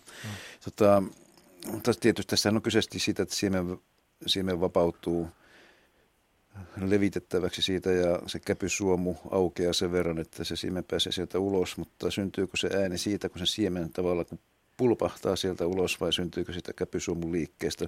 Mä veikkaan, että se syntyy siitä, kun siemen hyppää ulos siitä peitin tai käpysuomun sisäpinnalta. Mutta Ari voi valottaa lisää. Mä, niin, mä taas veikkaan, että se on se kävyn aukeamisen ääni. Se tulisi siitä se niin, ääni. kun se siemen käpy suomu, sanoit se käpy suomu, mutta, mutta luultavasti samalla hetkellä myös irtoaa se siemen siitä. Joo, se, se liittyy, se on samalla aikana tapahtuma. Kyllä, ja se liittyy siihen, että se käpy, kun se on, kun se on hedelmöitynyt, niin toisen tai kolmen vuoden, kolmannen vuoden kuluessa se siemen on täysin kypsä sen kävyn sisällä.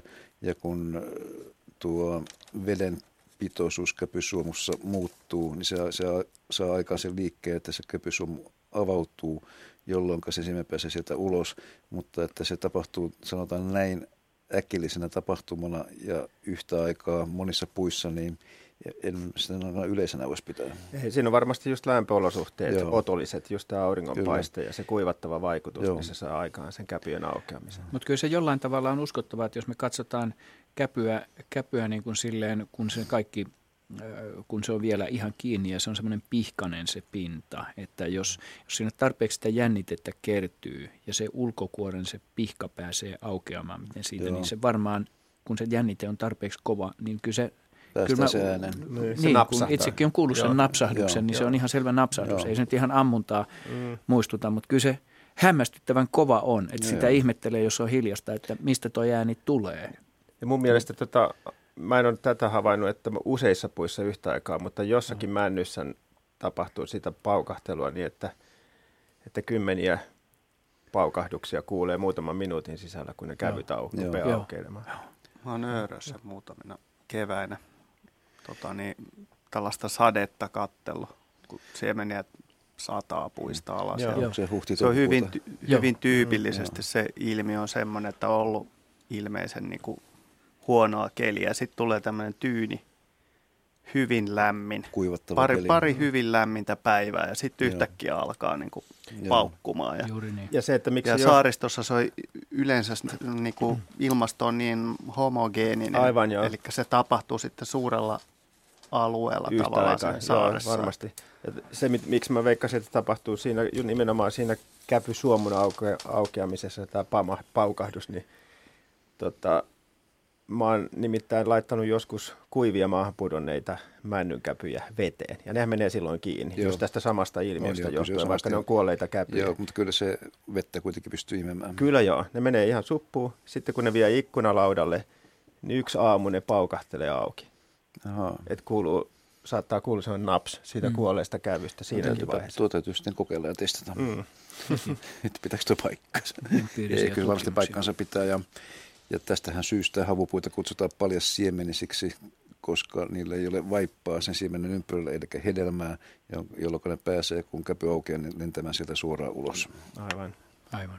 Mielenkiintoista. Kiitos. Äh, vielä tämän, että siellä oletettavasti ne on samaa kantaa suunnilleen kaikki männyt, koska ne on pitkään ollut, niin vaikuttaako mahdollisesti tämmöinen genetiikka jotain? Että... No, kyllä se siihen samanaikaisuuteen voi vaikuttaa, että, että jos se on tiettyä ikäpolvea, jolla on suppea perimän takana, niin kyllä sillä varmasti on merkitystä tämmöiseen ajoittumiseen. Kiitos Matti kivasta kysymyksestä ja toivotetaan sulle lämmintä ja valoisaa kevättä. Mennään eteenpäin. Otetaan seuraava soittaja. Soittaja soitto tulee Sipoosta. Rita Vuorimies. Hyvää iltaa ja tervetuloa mukaan lähetykseen. Kiitoksia. Joo, tämä liittyy pienten eläinten marssiin tämmöisten teiden yli. Yksi tapahtui Kuubassa, se on vanha juttu, mutta se mä voin kertoa sitten, jos jää aikaa. Mutta tämä nyt ihan tuossa Boksin kylässä kilometrin pituisella pyörä ennä kävelytiellä oli yksi päivä yhdellä tietyllä kohtaa, sanotaanko 30 metrin kohdalla, oli aivan valtava tien ylitys kotiloilla, etanakotiloilla, mitä lien en tiedä tarkkaan mitä ne on, mutta Le- niitä oli hirveästi. Okei, okay, kiitos. Ja sitten taas ne hävisi siitä. Sitten tuli yksi sadepäivä tässä ihan muutama päivä sitten, niin se samainen tienpätkä oli ihan täynnä matoja. Ja siinä on alhaalla peltoja ja sitten tietysti autotien toisella puolella on ihan maatalo. Mutta miksi ne juuri siinä kohtaa sitten eri päivinä nämä eri eläimet ylittää sitä asfalttitietä? Siinä on varmasti joku tämmöinen kostea notkelma just, jossa kerroit, että siinä on peltoa toisella puolella. Että on, siinä on hyvät elinolosuhteet sekä lehtokotiloille että, että tämmöisille lieroille, madoille, jotka elää sitten siellä maan alla. Ja ne todellakin saattaa tehdä tämmöisen massavaelluksen, varsinkin just jos on ollut kostea yö. Mm.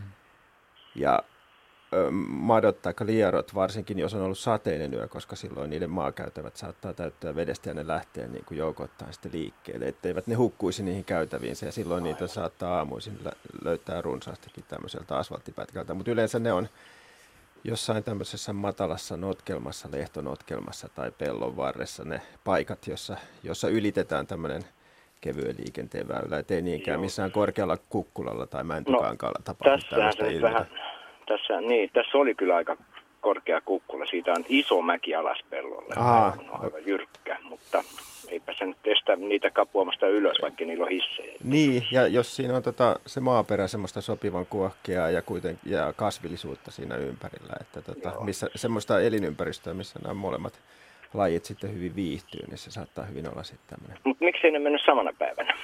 Vaikka äh, niin kuin kosteus olisi ollut molemmille ihan ne. Ne lierot on yleensä liikkeellä sateen jälkeen, jos on niin kuin Joo. ollut rankkasade yöllä, niin silloin niitä on runsaasti liikkeellä. Et niillä on vähän eri kriteerit sitten siihen liikkumiseen. kotilot taas liikkuu muuten, niin niille ehkä vaikuttaa enemmän se sopiva lämpötila ja muut kosteusolosuhteet ilmassa, mutta että lieroille on just kriittistä tämä sade, voimakas sade. Kotilot eh, näytti syövän yhtä madonraatoa eräänä päivänä.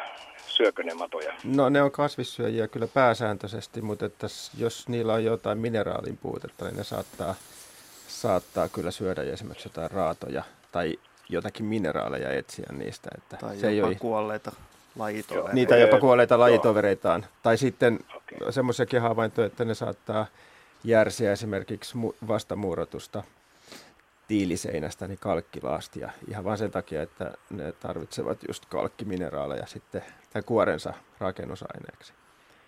Mutta pääsä, pääsääntöisesti ne on kyllä kasvissyöjiä. Mm. Toi oli siinä. Haluatteko lyhyesti kuulla tämmöisen vastaavan kuubalaisen version? Jos hyvin lyhyesti pystyt sen kertomaan. Kah- joo, 85 olin Kadivianmeren puolella ajamassa autolla pientä tietä kohti Sienfolkisen kaupunkia, ihan rantatie. Ja tuhansia tai taas tuhansia punamustia pieniä rapuja meni tien yli, joten siis auton pyörän alta kuului kritskrats, kritskrats. Ja ne oli siis menossa mereltä metsään. Ö, tuhansia mm. mikä, mikä vei ne metsään mereltä.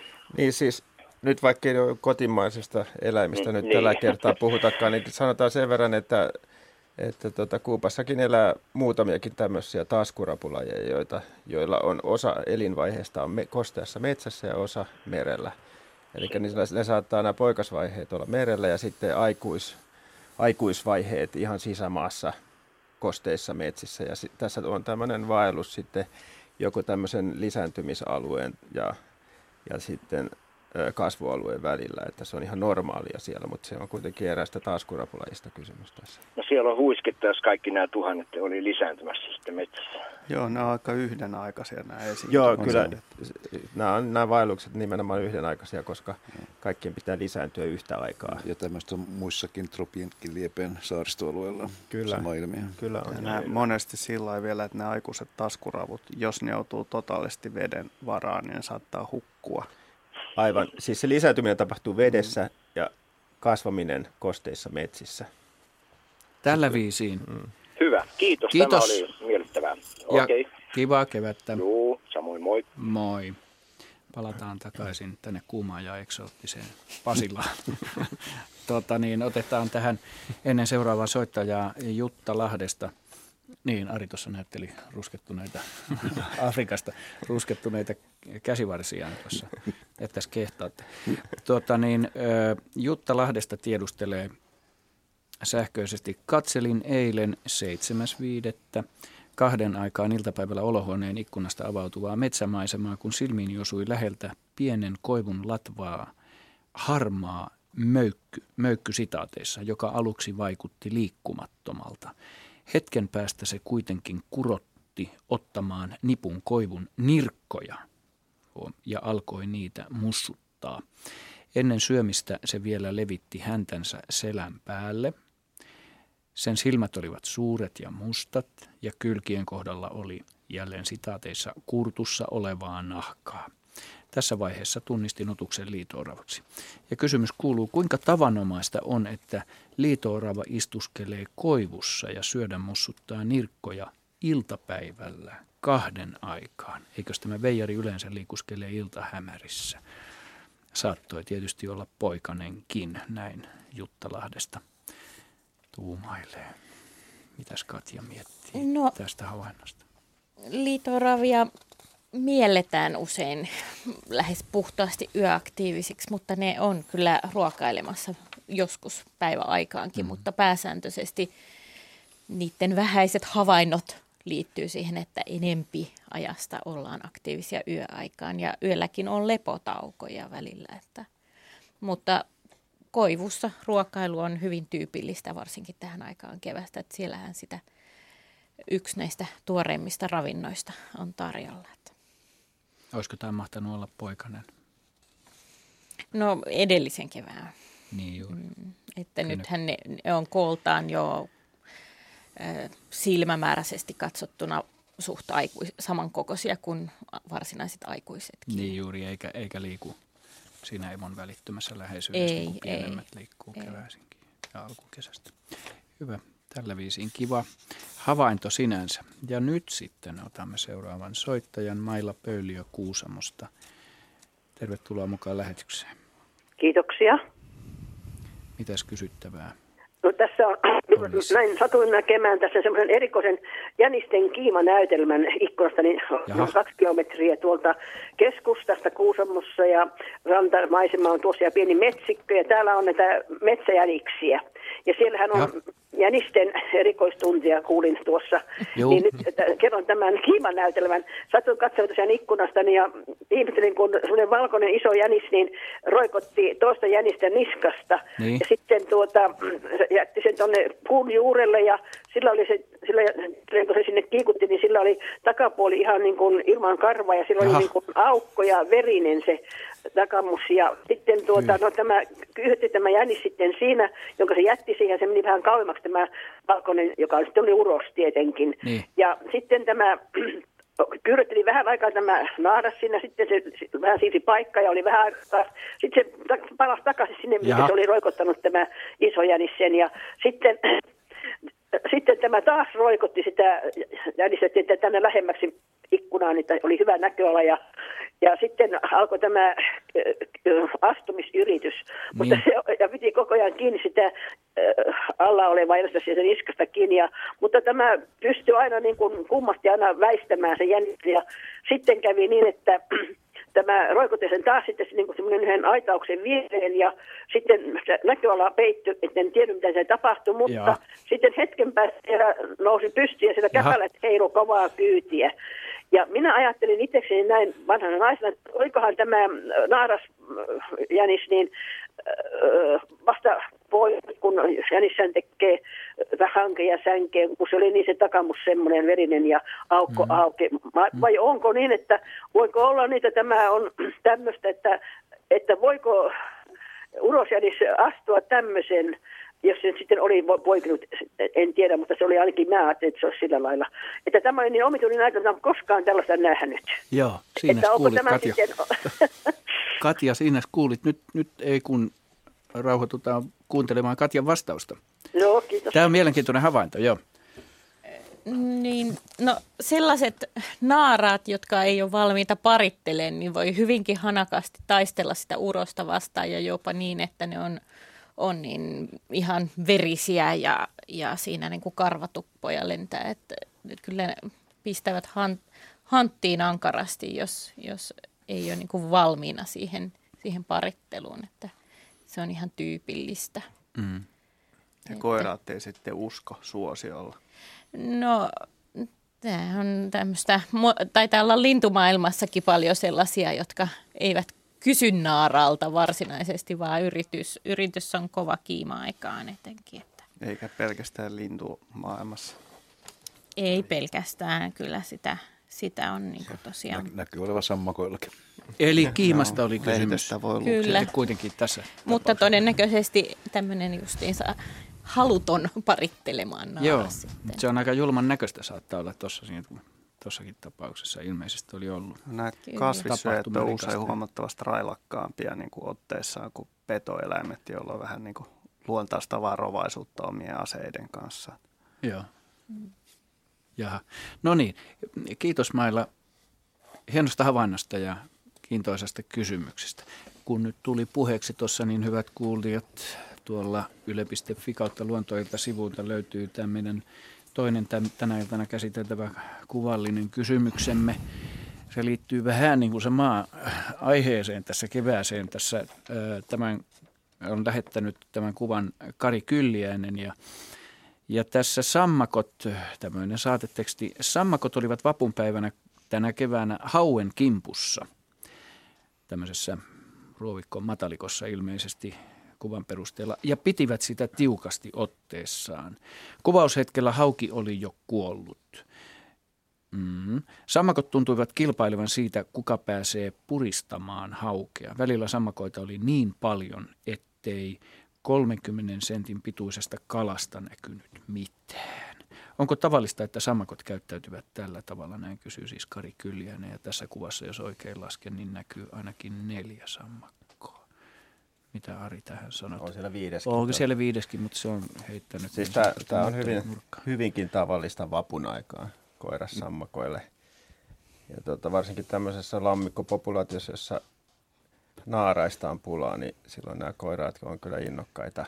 Tässä on kysymys siis siitä keväästä. Niin, tässä on ihan parittelukäyttäytymistä kysymys. Että nämä koiraathan, normaalistihan se koiras takertuu sen naaraan niska, ottaa niin semmoisen niskalenkkiotteen tuolta takapäin ja tuota pitää tiukasti sitä naarasta kiinni niin kauan, kunnes se laskee mätinsä ja Joo. hedelmöittää sen siinä. Tässä kohtaa ilmeisesti vietti voittaa järjen, koska kyllähän tuo naaras on huomattavasti, jos siis katsoo tuota haukea, niin monin verran Kyllä, kuin kyllä joo, se voi olla jopa tämmöinen ylisuuri ärsyke näille sammakoille. Joo. Se on varmaan sopivan limanen. Sopivan tossa. limanen ja pehmeä ja ehkä hajukin on tuttu kenties.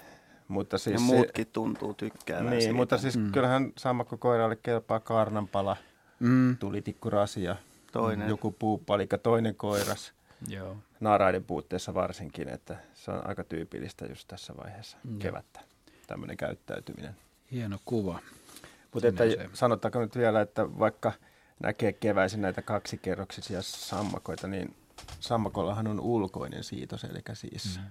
naaras laskee mädin ja tuota, koiras sitten hedelmöittää maidilla sen uloslasketun mädin. Mm. Että se ei ole niinku semmoista parittelua niin kuin esimerkiksi nisäkkäillä. Joo. Sammakoilla ei ole kikkeliä. Mutta siis. kyllä siis, joo, ymmärrän näin aivan oikein, miksi mua katsoit sanoissasi, mutta tuota, kuitenkin se vaatii joltisenkin verran samanaikaisuutta, se hedelmöitys, vai voiko se tapahtua, mikä on se... se siis lämpötilahan ratkaisee ja mm. valo, mm. Tämän, keväisen naaraan mädin kehittymisen ja sen mädin laskemisen. Että kyllä tässä lammokossa varmasti on naaraitakin, jotka on jo ehkä laskenut tai laskemassa sitä mätiä, mutta että jostain syystä nyt sitten on ollut ehkä vähän pulaa näistä naaraista ja sitten on tämmöistä sijaistoimintaa havaittavissa. Voiko tämän sijaistoiminnan ja naaraan ö, toiminnan kanssa olla kuitenkin niin kuin, kuinka lähellä ö, ajallisesti ja noin paikallisesti sen täytyy tapahtua samassa paikassa, jotta se hedelmöitys onnistuisi? Siis, Ymmärrätkö siis, jos ei ymmärrä. tässä nyt ole naarasta, niin. niin jos naaras olisi laskenut tähän oman satsinsa, tai niin. voiko naaras hedelmöittyä tällaisessa, missä ö, ei ole ollut ö, koiras kiinni naaraassa? Eli selvennetty, kuinka siis, nopeasti se pitää joo, tapahtua. Niin, kuinka joo, nopeasti se pitää, kuinka no siis- samanaikaisesti siis, se pitää yleensä tapahtua? Ta, se pitää tapahtua näillä vesieläimillä, niin kaloilla kuin sammakkoeläimillä hyvin nopeasti, koska se. Mätimunassa se tiehyt, josta siittiö menee sisään, niin se menee hyvin nopeasti umpeen. Eli se on, no. se on ehkä muutamissa kymmenistä sekunneista no niin. kiinni se hedelmöityminen. No niin. Sitä jos tarkoitit. Ja Sitä eikä, tarkoitin. Olin, olin eikö se ole silleen, että myöskin nämä koirat rupeaa vapauttaa niitä, niitä niin kuin maitia vasta sitten, kun se naaras on aloittanut mätimunilla? Joo, kyllä, joo, kyllä siinä järjestyksessä nimenomaan Mutta menee. tässähän se ei siis vapauta koiras Ei välttämättä, ei. Niin, että se, se odottaa, takertumista, se odottaa Ja se sitä. puristaminen on osa sitä, että se odottaa sitä, että se naaras vapauttaa sen mädin, mutta tässä tapauksessa no niin. tämä Tämä hauki nyt ei ehkä pysty sitä osiota tiedä, tästä. vaikka ne olisi puristanut siitä jotain irti. Mätiä ulos. niin. Ote on aika tukeva. Kyllä se voi olla, mutta että se niin päästään, jos on oli, pakko. Mutta niin kuin äsken oli puhetta, tässä on todennäköisesti kysymys koirashauesta, koska on näin pieni hauki, että siitä tuskin no niin. puristamallakaan tulee mätiä ulos. Naarashauki ei koskaan pieni. ei. Edes poikasena. No niin, tällä tavalla hyvät kuuntelijat kuuntelette luontoiltaa. Meillä on vielä 25 minuuttia lähetystä jäljellä. Otetaan seuraava soittaja. Aapro Parviainen Klaukkalasta, hyvää iltaa. Hyvää iltaa. Tervetuloa mukaan lähetykseen. Mitäs Aapro haluat kysyä? No, jos tarkkoja ollaan, niin Aapo. Anteeksi. Tuota, ei Anteeksi. mitään. Tuota, kysymys on tästä ihan parin muodostuksesta, kuten äskenkin tuossa keskustelussa. Eli tuota, asutaan täällä Klaukkalassa tämmöisellä metsäisellä kallio tontilla, jossa sitten käpytikka on jo ainakin kolme viikkoa merkannut reviiriään ja ilmeisesti etsinyt puolisoaan koputtelemalla tai rummuttamalla tuossa näitä uusia pinnunpönttöjä, mitä vanhojen tilalle laitettiin. Niissä on tuommoinen filmivanerinen kaulus, josta lähtee oikein komea rummuttava ääni, varsinkin hyvin varhaiseen aamuaikaan. Kysymys kuuluu siitä, että kaksiosainen kysymys, että kuinka kauan täytyy kestää tätä rummutusta, koska puolisoa ei tunnu löytyvän – niin milloin tämä käpytikka ymmärtää tämä koiras, että tuota, nyt on käynyt niin, että hänestä tuli poikamies. Jatkuuko se kenties tuonne talveen saakka? Ja sitten toiseksi tästä, kun tuo ehti jo ennen, ennen kuin tämä tikka aloitti tämän, tämän, tämän rummuttanunsa, niin sinitiaiset tehdä pesää. Pitkään he siinä yrittivät olla, mutta sitten luovuttivat. Nyt siinä on kirjosieppopariskunta, niin toinen kysymys siitä, että onko kirjoseppo niin kylmä hermo, että kestää sitä rummutusta pitkin päivää aina tasaisin väliajoin. Kiintoisa kysymys. Se jää varmaan nähtäväksi. Tuo on hyvä kysymys, tuo ensimmäinen sinänsä, että, että sehän on sitä soidin kuulutusta, se tikoilla se rummutus, mitä muilla linnuilla on oikeastaan se laulu, joka pariutumattomilla koirailla voi jatkuu pitkällekin kesään. Että esimerkiksi mä olen kuullut myöhäisimpiä käkiä, niin heinäkuun puolivälissä vielä kukkumassa, ainakin siellä 13. heinäkuuta muistaakseni jo viimeisimpiä käkiä. Ja käkihän aloittaa näinä aikoina, just eilen kuulu ensimmäinen. on niitäkin kyllä. Mutta, mutta jos verrataan sitä niin kuin tuohon reviiri, reviirin kuuluttamiseen, reviirin varaamislauluun muilla linnuilla, tätä, tätä tikkojen päryytystä, niin en mä sitä kyllä kauhean pitkiä aikoja keväällä kuullut tai kevääseen, että – Kyllä se toukokuun jälkeen rupeaa käymään aika vähin. Että... No viimeistään toukokuun jälkeen, joo. Mutta en tiedä Tämä syytä. Tämä on se paras sesonki oikeastaan. Joo, joo. Niin, sitä on nyt kolme viikkoa kestänyt. Nyt ollaan oltu havaitsevina, että tuota, rummutukseen on tullut tietty alistunut sävy, että se ei ole enää yhtä terhakasta. Joo, se saattaa hyvinkin olla mahdollista, mutta, tota, mutta toi on, en muista, en muista ainakaan kuuleeni keneltäkään, että et, et, enkä itsekään, että kesäkuun puolella kauheasti enää päryytyksiä kuuluisi. Kyllä se tähän kevääseen kuuluu. sitten kun lehdet että, on niin kuin vähän isommat, niin yleensä se joo. loppuu siihen. Joo, eli ilmeisesti tikka jotenkin aikaisemmin tai tikan, tikan sopeuma tähän pariutumiseen on sen verran hektisempi. Tai sitten niin voi olla, että on ihan omaa tuumailua, että, että pari löytyy kuitenkin suhteellisen helposti. Tai sitten se tikka jos se ei löytyisi, niin mä en löydä mitään syytä, miksi tikka poikkeaisi niin paljon, että se luovuttaisi aikaisemmin kuin muut linnut sen reviirinsä kuuluttamisen. Tähän saa muutkin osallistua tähän synkkään yksin puheluun, mutta tämä on mun ajatukseni, mutta on jo hyvä havainto. En ole koskaan tullut ajatelleeksi, että tikathan ei päryyttele kauhean pitkään. Kaipa tuo pohjimmiltaan on hormonien ja valoilmaston säätelemään, mm-hmm. että se kestää aikansa. Niin, ja oletta, mm. otetaan vielä huomioon, että tikathan pääsääntöisesti ei ole muuttolintuja meillä mm. Suomessa. Jotkut niin. vaeltaa ja se saattaa Sinänsä vaikuttaa mä veikkaisin, että ne saattaa myöskin lähteä litomaan, jos mitään niin. rupeaa tapahtuu. Että. Niin. Sitä mä niin mä ainakin tekisin. Tämä ei ymmärrä. Joo. Mitä tuohon toiseen kysymykseen tulee, tulee ensinnäkin sinitiäisestä ja kirjosiepposta niin hyvinkin niin, että se kirjosieppohan tuppaa olemaan uutterampi pesänvaltaa ja jopa niin, että kun Sinitiainen on aloittanut pöntössä pesinnän, niin kirjosieppo kyllä häätää sen pesinnän aloituksen ja pesinnänkin sieltä pois, mutta että tohon, kuin kestääkö se paremmin sitä, sitä tikanpärryytystä, niin mä en kyllä osaa oikein sanoa mitään, mutta mulla on semmoinen ajatus, että jos käppänä tulisi siihen käpytikka noin kansankielellä ja lintumiesten kielellä, että jos käpytikka tulee siihen, niin kyllä se niin pippurinen on se koiras kirjosieppo, että kyllä, kyllä mä luulen, että se pyrkii hätistämään sen käpytikan pois siitä koputtelemasta. Tämä on mun... No sitä, joo, sitä minä olen jonkun verran pystynyt havainnoimaan, paitsi mitä nyt töissä joutuu suurimman osa ajasta olemaan, mutta – että huomasin kyllä, että sinitiaiset eivät koskaan niin pyrkineet hätistelemään, vaan odottivat sitten sitä taukoa. Ja Juu. Sitten, sitten tuli kirjoseppo ja oli selvästi niin kuin enemmän semmoista, mitä mä sanon, päättäväisyyttä siinä asiassa. Mutta tietysti koko ero on niin valtavan suuri, että jos on päättäväinen tikka ja päättäväinen kirjosieppo, niin kyllä siinä vähän tahtoo käydä niin, että tikka ensin pärryytteli ja sitten vasta lähti, mutta tietenkin vähän lujempaa, kuin perässä tuli kirjosieppa. Ehkä se tikka rupeaa riesomaan jo siinä vaiheessa, kun ei, ei, löydy ketään ja, ja vieraat lajit rupeaa käymään kimppuun, niin kylläkin lähtisi menemään. Mm. Joo, no, kirjoseppo, kirjoseppo on aika ärhäkkä tyyppi, joku se tuolta Afrikan päivän tasaajan suunnalta ensin ylittää Saharat ja Välimeret ja muuta, niin se on aika aika tota päättäväinen ollut jo pitkään ennen saapumistaan Suomeen. Että ja, ja sinänsä mielenkiintoista, koska ei sinitiainenkaan ole kuitenkaan mikä semmoinen niin sanottu pelkurilintu. Ei ollenkaan, ei. ei. Tiasten joukossa se on melkoinen hätistelijä. Se poistaa kynsinauhaa erittäin tehokkaasti kädessä ollessa. Kirjosieppohan on tosi tehokas pesärakentaja, että sehän saattaa yksinkertaisesti vaan rakentaa pesän sen sinitiaisen munien päälle. Kyllä.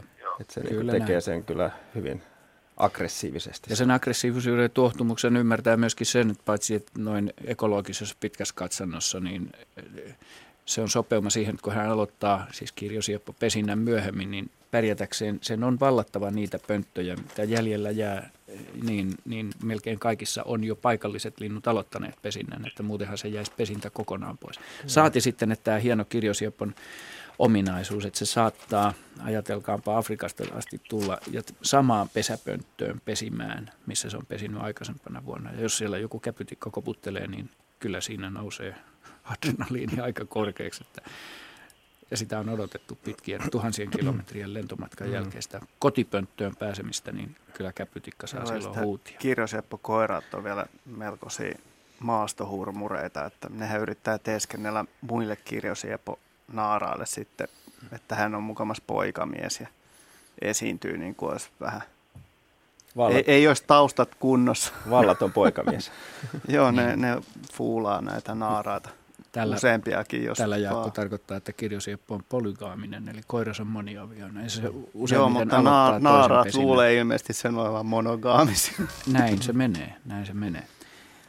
Kiitos Apo hienosta kysymyksistä ja kivaa kevättä. Moi. Moi. pohjoisesta Inarin suunnalta tulee seuraava soitto. Harri Laukkanen, tervetuloa mukaan lähetykseen. Kiitoksia. Hyvää iltaa. Minä olen tällainen espoolaisinarilainen, joka asun isona ajasta Inarissa ja kiinnostaa sellainen upeita luonnonnäytelmiä näkyy, kun nämä on kaloista. On syksyllä tuota, tässä hyvin pienessä lähijoessa on taimenet kutee ja sehän on aika hienon näköinen. Se pikkusillalta voi mennä katsomaan illalla usein vaikka taskulampulla, niin, niin ne on siinä semmoisessa hiekassa. Ja nyt aivan kohta alkaa harjusten kutu ihan samassa paikassa. Mutta kysymys on se, että, että keväisin niin ihan siihen samaan paikkaan tulee valtava määrä, tai mikä valtava määrä, joka tapauksessa satoja pieniä, noin, noin viiden sentin mittaisia kalan poikasia, jotka, joissa on siis lohikalan tilkut. Ja niitä on yritetty vähän selvittää, ja kaveri, joka on aika innokas ollut, niin tutkii, mutta ei ole saatu kyllä selville, että mitä ne vois olla, ja voisiko ne olla sitten taimenen poikasia, jotka tulee samaan paikkaan. Ne pyörii siinä päiväsaikaan, sanotaanko ehkä viikon verran tai jotain. Sitten niitä ei enää näy. Onko tämä niin kuin, siis ne on niin kuin lohikalan näköisiä, kun niillä on ne pilkut, mutta joo. ne on hirveän pieniä. Joo, joo. Tätä, mutta niin tarkka havainto jo, että ei ole teillä, että olisitte havainnut sitä rasvaevää niiltä pieniltä No ky- mielestäni kyllä. Me niitä saatiin muutama kiinni ja se Joo. ei ole kyllä kovin helppoa. Ja Joo. kun sehän on hirveän pieni. Ne, niin kuin, ne on siis tulitikun mittaisia noin. noin Joo, no siinä on, nyt, ne parvessa? Siinä on nyt kaksi vaihtoehtoa. Jos, on, parvessa, jos ne on parvessa, niin ne on todennäköisesti muutuja. Ja ne tota, kuutee keväällä tämmöisissä tota, Aha, kivi, onko niillä kivi, nämä pilkut myös? Niillä on, niillä on, ne on hyvin lohi, taimenenpoikasen näköisiä se kylkipilkutus, mutta niiltä Joo. puuttuu se rasvaiva varsinaisesti. Ahaa, nyt täytyy koittaa, jos niitä taas sitten näkyy. Mutta viiden sentin mittaisen taimenen rasvaiva on kyllä hyvin läpikuultava ja huomaamaton, että se on niin. hyvin vaikeasti nähtävissä jopa ilman suurennuslasia. Mutta, mutta mä veikkaisin, että, että ne on muutuja, koska muutu on kyllä noilla alueilla ihan tavallinen kala. Se on siis meidän pienin särkikalalajimme ja kutee keväällä tai alkukesästä, äh, niin se kutee keväällä tai alkukesästä tämmöisillä tota, kivikkohiekka Joo, pohjilla. eli just näillä samoilla paikoilla, missä tämmöiset harjukset ja taimenet. Kyllä, kyllä joo. Ja se on, tota, sitä on sekä virtavesissä että järvissä esiintyy. Joo, tämä on virta, tämä on kovakin, aika kovakin virta. Joo. Että just siinä kohtaa. Mä veikkaisin, että, että siinä on mutuparvi ollut kudulla. Että taimenet, taimenethan on oikeastaan tämmöisiä territoriaalisia tai reviiri, reviirikaloja, että ne ei esiinny tuommoisissa parvissa kyllä – No sitä me vähän Muut, Muuta kuin silloin olla. kutuaikana Joo. ja taimenekutuhan on silloin lokamarraskuussa. Niin, niin on, Joo. Niin tota, kyllä mä luulen, että siinä on muduista kysymys. Aha, mutta eli tota, no silloinhan se nyt ei ole varmaan, sehän olisi käsittämätön ihme, että ne olisi taimenet. Jos me nyt saadaankin ja pitääkin yrittää, niin mutta jos siinä on rasvaevä, niin silloinhan se on, sitä me yritettiin tutkailla silloin Joo. kerran, mutta, mutta ei siitä saanut kyllä selvä. Joo. Se on niin onnettoman pieni. Joo, kyllä, kyllä varmasti muuttuu. Ja sitten keväällähän just kutuaikana nämä mudut, varsinkin koirasmudut, niin ne on hyvin, hyvin, niillä on tämmöinen kutuväri, joka muistuttaa jossain määrin kyllä sitä taimenen poikaslaikutusta. Okay, Eli ne, no on, ne on aika kirjavia verrattuna Joo. moniin muihin. Niillä on siis semmoinen tumma selkä ja sitten semmoinen laikutus ja semmoinen pitkittäisraita siinä kyljessä ja vatsapuoli vähän vaaleampi. Okei, okay, joo. ne on no aika, aika, tota, itse aika liittyy tähän, kun, kun tässä on vähän paikalliseltakin kysely, että mitä ne voisi olla. Sellaista kalaa en ole koskaan kuullutkaan, että olisi, siellä käytetään nimitystä vähän siellä täällä puolesta kuin rantarautu, ja en mä ole ikinä semmoista kuullutkaan. Jaha.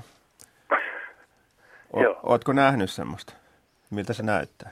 Ei vaan siis kun mä kysyin, että mitähän tämmöiset on, niin, niin tota, ne sanoi, että no nehän voi olla niitä rantarautoja. No ne voi olla, että mudusta on nimenomaan tämmöinen tota, nimitys. Niin, ja kun Paik- sanoi, paikallinen ei ne nimitys. kasvakaan isommaksi. Joo. Mutta en mä, en kuulostaa, mä kuulostaa hyvin vahvasti siltä, että, Aha, että okay. siinä on nimenomaan just tästä mudusta, mudusta kysymys. Mun täytyy, koska mä en ole itse sillä tavalla pa- paikallinen, että tota, mutta on tietysti asunut jo vaikka kuinka, Joo. kuinka pohjoisessa, mutta tota, okei, okay, tämä onkin aika mielenkiintoista. Mun täytyy sitten yrittää selvittää, koska ei, ei kukaan, ne vaan sanoo ihan suoraan, että joo, se on rantarautu, eikä se koskaan kasvakaan isoksi.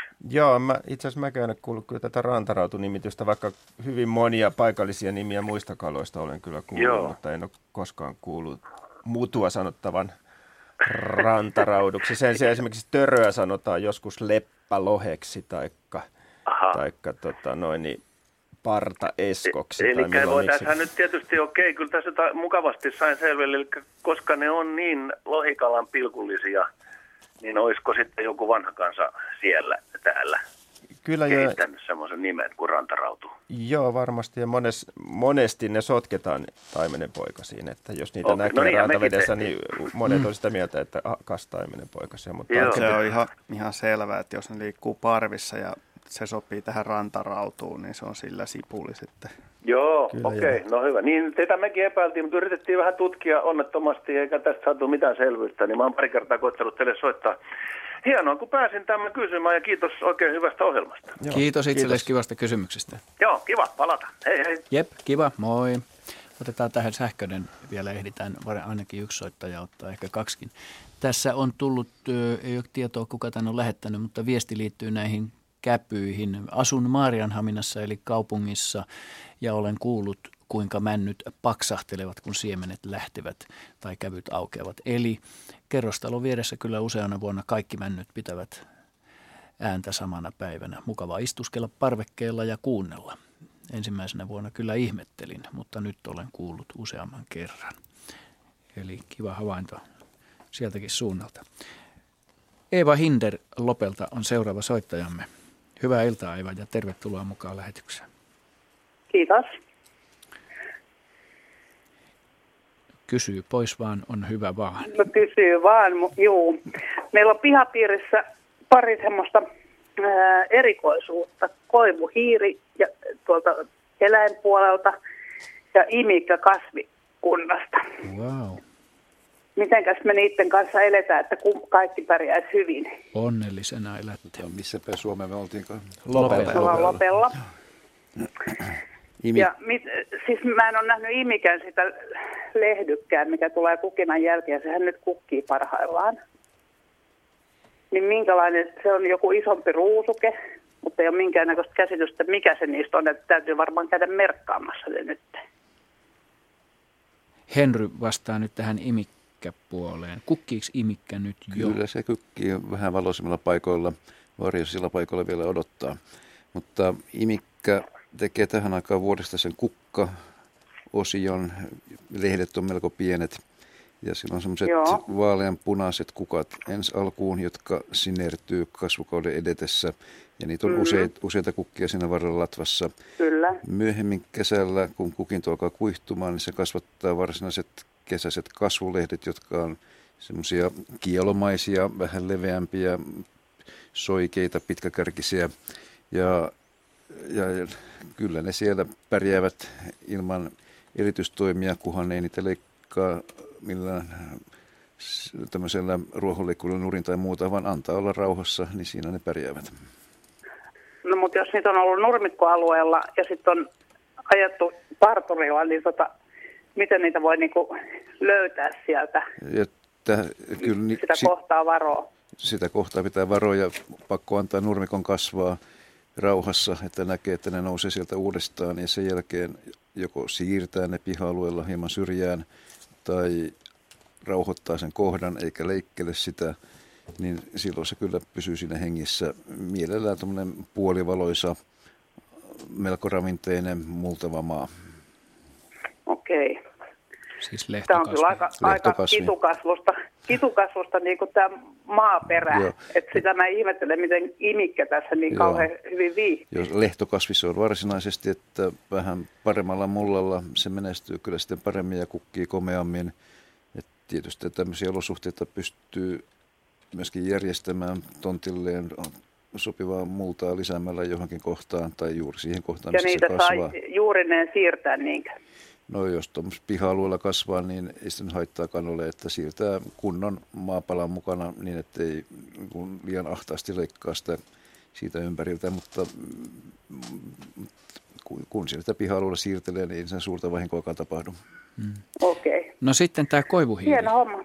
Koivuhiiripuoli, niin antaa Katja, Holmalan Katjan no, valaista meitä tässä. Siinä on ainakin sellainen, jos ne voi sanoa, niin mukava, mukava laji asua vierekkäin, että ei aiheuta minkäänlaisia tämmöisiä vahinkoja puutarhalle eikä kukkapenkeille eikä millekään muullekin. Että ihan varmasti erittäin mukava seurata, seurata, jos pääsee sitä näkemään, vaikkakin koivuhiiri on yöaktiivinen. Ja tosiaan sen ravinnossa hyönteiset ja niiden toukat on tärkeimmässä osassa, että siitä voi jopa olla hyötyä sitten, jos se siinä pihapiirissä asuu, vaikkakin koivuhiiren tyypillisintä elinympäristöä on, on koivumetsä. Olosuhteilta, jos haluatte sitä suosia, niin se tarvitsee sellaista tiheätä alikasvustoa ja, ja pesä, sillä on tämmöinen ruohopallo, mutta sitten kun tämä on semmoinen laji, joka harrastaa talvihorrostamista, niin horros, horrostamispaikka on yleensä puunkolossa tai maanalaisessa onkalossa. Et lähinnä jos siellä on jotain hoitamattomia osia sitten puutarhassa, niin varmaan jatkaa viihtymistä teidän, teidänkin pihalla. Miten Katja sen erottaa peltohiirestä? Noin niin kuin vila, jos näkyy vilahdukset. Ulkonäöltä. No puolitoista kertaa, niin häntä on yksi, yksi millään, millään Mutta eikö tässä ole kuitenkin mahdollisuus niin kuin erehtyä, jos on tämmöinen niin kuin vähän peltomaisempi maisema, missä on tehnyt havainnon? Se on aika pallomainen otus. On se aika verrattuna. pikkuruinen ja mm. sitten hyvin ketterä kiipeilemään, että mm. tyypillisesti ehkä Mutta molemmilla on kuitenkin tämä musta selkäviiro. On, joo, kyllä. Se on tosi kesy. Mm. Itse asiassa, jos sen näkee, niin se ei välttämättä lähde menee edes minnekään. Joo. Hyvä. No niin, kiitos Eeva kivasta kysymyksestä ja hyvää kevättä sinne Lopen suunnalla. Hyvät kuulijat, meillä on viisi minuuttia runsaat tässä ohjelma-aikaa jäljellä. Vielä ainakin yksi soittaja ehditään ottaa mukaan ja toivotamme Leo Laukkasen Mikkelistä. Tervetuloa mukaan tähän lähetykseen, Leo. Kiitos, kiitos. Ja menenpä heti kysymykseen, kun tässä kalastelee, niin tuossa viime viikon vaihteessa niin tuli semmoista kaksi havaintoa. Ää, sain kaksi haukea ja yhden ahvenen ja ja katiskoissa samasta kohdasta, niin niiden pinnalla oli semmoinen kauniin, voi sanoa kreikkaan, kreikkalaisvärinen sininen, sinisiä läikkiä. Että en aikaisemmin en ole sitä nähnyt ja sitten muissa katiskoissa ei kyllä ollut, mutta kun mä sain kahtena päivänä, että siellä on hauki ja ahve, niin siinä samalla kohden oli sitten sinistä. Ja sitten toinen ilmiö, että kaksi erittäin isoa lahnaa sain muun muassa ja niiden suomon pinnalla oli, mä en oikein osaa, onko se sieni tai tuommoinen levätyyppinen, noin sentin korkuista töhnä, töhnäalueita ja ne oli kyllä huonossa kunnossa ne väsyneitä ne lahnet ja, ja tämä töhnä, voi sanoa, että se haisi vähän niin kuin homeelle ja kaikissa oli kyllä tämä lapamato ja ehkä siitä, siitä sitten myös, myös pieni kysymys, kun mä olen kuullut, että italialaiset friteeraavat tätä, että onko näin, mutta pääasia nyt ensinnäkin nämä kalojen värit ja, ja sitten tämä töhnä. Siis sitä sinistä väriä oli sekä hau, hauissa että ahvenessa? Kyllä, ja sitä oli useampia läikkiä. Ja oliko ne kuinka laaja-alaisia ne läikät? Vai Kyllä, pi- sanotaan nyt semmoinen muutama, muutama sentti oli suurin, pienemmästä läikästä tuommoin muutama senttiä. Esimerkiksi hauella niistä oli useammasta. Pää oli lähes sininen, mutta sitten niitä läikkiä oli siinä ympäriin. Joo, kyllä siis näillä molemmilla kalalajilla on iho väriaineessa on tämmöistä sinistä väriainetta ja se saattaa joskus esiintyä tälle laikuittain. Et joskus ahvenet voi olla ihan kokonaankin sinisiä tai sinertäviä, ihan se yleisväritys. Mutta että mikä takia nyt sitten just samassa katiskassa niin kuin sekä ahvenet että hauet on tämmöisiä siniläikällisiä, niin siihen en osaa sanoa. Mutta kyllä se on ihan tavallista, että tämmöisiä, tämmöistä sinistä väriainetta esiintyy sitten laikuittain näiden kalojen. Se vaan johtuu siitä, että se on epätasaisesti jakautuneet nämä eri siniset, punaiset ja sitten tämmöiset kiiltävät väriaineet siinä kalan iholla. Että ei se mitenkään hirveän poikkeuksellista ole. Sitten se näistä... oli hienoa, se oli kaunis ja Joo. silloin siinä ei ole mitään myrkkyongelmia, ei, ei ole, no, syöpi vaan. Ei, ne on täysin, täysin syötäviä kyllä siinä mielessä. No entäs lahna, mistä tämä johtuu ja tosiaan nämä, Oliko nämä siis, lapamatot? No lapa, lahnalla on oma hihnamato, joka on tota, sen lahnan oma, loinen ja sen voi vaikka syödä, jos mieli tekee, se, ei se on ihmiselle siis täysin vaaraton, vaikka friteerattuna, jos niikseen tulee. Mutta sitten lahnan, oliko ne tässä niinku pääpuolella niskassa enemmän? Siinä on päätä ja selässä ja niskassa, että se oli kaiken. Toisessa oli vielä vähän semmoista punertavaa, jota Joo. oli melko pitkään. Nyt keväällä? Ihan nyt juuri toissa päivänä. Joo, siis lahnat voi olla, siis niillähän on tämmöiset kutukyyhmyt, mä veikkaan, että nyt näistä on kysymys. Et keväällä varsinkin koiraslahnat, ne on hyvin semmoisen niin rupisen näköisiä ja töhnäsiä. Ja sitten varsinkin kutuaikana ne saattaa pintaveren verisuonet ratkeilla vielä siinä kutu tiimelyksessä, että ne saattaa olla hyvin semmoisia verestäviä myöskin. Että kyllä mä uskoisin, että tässä on kysymys nimenomaan näistä kutukyhmyistä, jotka nimenomaan lahnoilla on hyvin voimakkaita. Joo, Tois, toisella lahnalla oli, kun siinä oli sitä sientä tuossa pyrstöstä, niin se oli kyllä niin kuin puoliksi hajonnutkin. Jos siellä saattaa olla joku vesihomessia, niin siellä pyrstöpuolella sitten iskemässä. Ahaa, just, just no niin, no nyt minä haavoit, haavoittuneeseen kohtaan. Joo. Tällä tavalla... No tässä kysymykseni, kun teiltä näyttää aika loppumaan, niin oikein paljon kiitoksia ja oikein hyvää kevään jatkoa kaikille. Kiitos, sitä samaa sinulle. Kiitos, hei hei. No niin, hyvät kuuntelijat, lähetyksemme alkaa tehdä loppuaan tässä pikkuhiljaa. Tämä ihana surumielinen leppälinnun lurittelu alkoi tuolla takana. Ehtisikö tässä hyvin nopeasti Josefina Hataralle vastata tällaisen kysymykseen, kun tämä liittyy lintuihin? Tänään huomasin, että Mustarastas te oli tehnyt pesän pyörävarastoomme naapurin pyöräkoriin. Varasto on aika hiljainen, eikä hautomista ole joka öö, naapurin pyöräkoriin. Varasto on hiljainen, eikä hautomista ole joka aamuinen pyöränhakuni haitannut, sillä pesässä näkyy pieniä kaljupäisiä nokkia. Onko mustarastaat useinkin näin rohkeita? Pitäisikö pyörä siirtää uuteen paikkaan tai mitä pesälle kannattaisi tehdä näin Josefina Hatara? Mitä pyörää? Pesäpyörää vai omaa pyörää? Suosittelen pitää sen paikoilla. Nimenomaan. Mm. Olen aivan samaa mieltä. Se on aika mieltä. pokeri elukka se mustarasta. Ja jos sitä pesimäpyörää ei siirretä mihinkään eikä, ja sama liikehdintä siinä varastossa tapahtuu, niin ei mitään hätää. Hyvät Nehän kuulijat. Siellä liikenteessä. Niin. Kiitämme arvon raatilaisia osallisuudesta ja teitä hyvät kuuntelijat kiintoisista ja kivoista kysymyksistä. Seuraava luontoilta kesäkuun 13. päivä keskiviikkona. Tervetuloa silloin mukaan. Hyvää kevättä.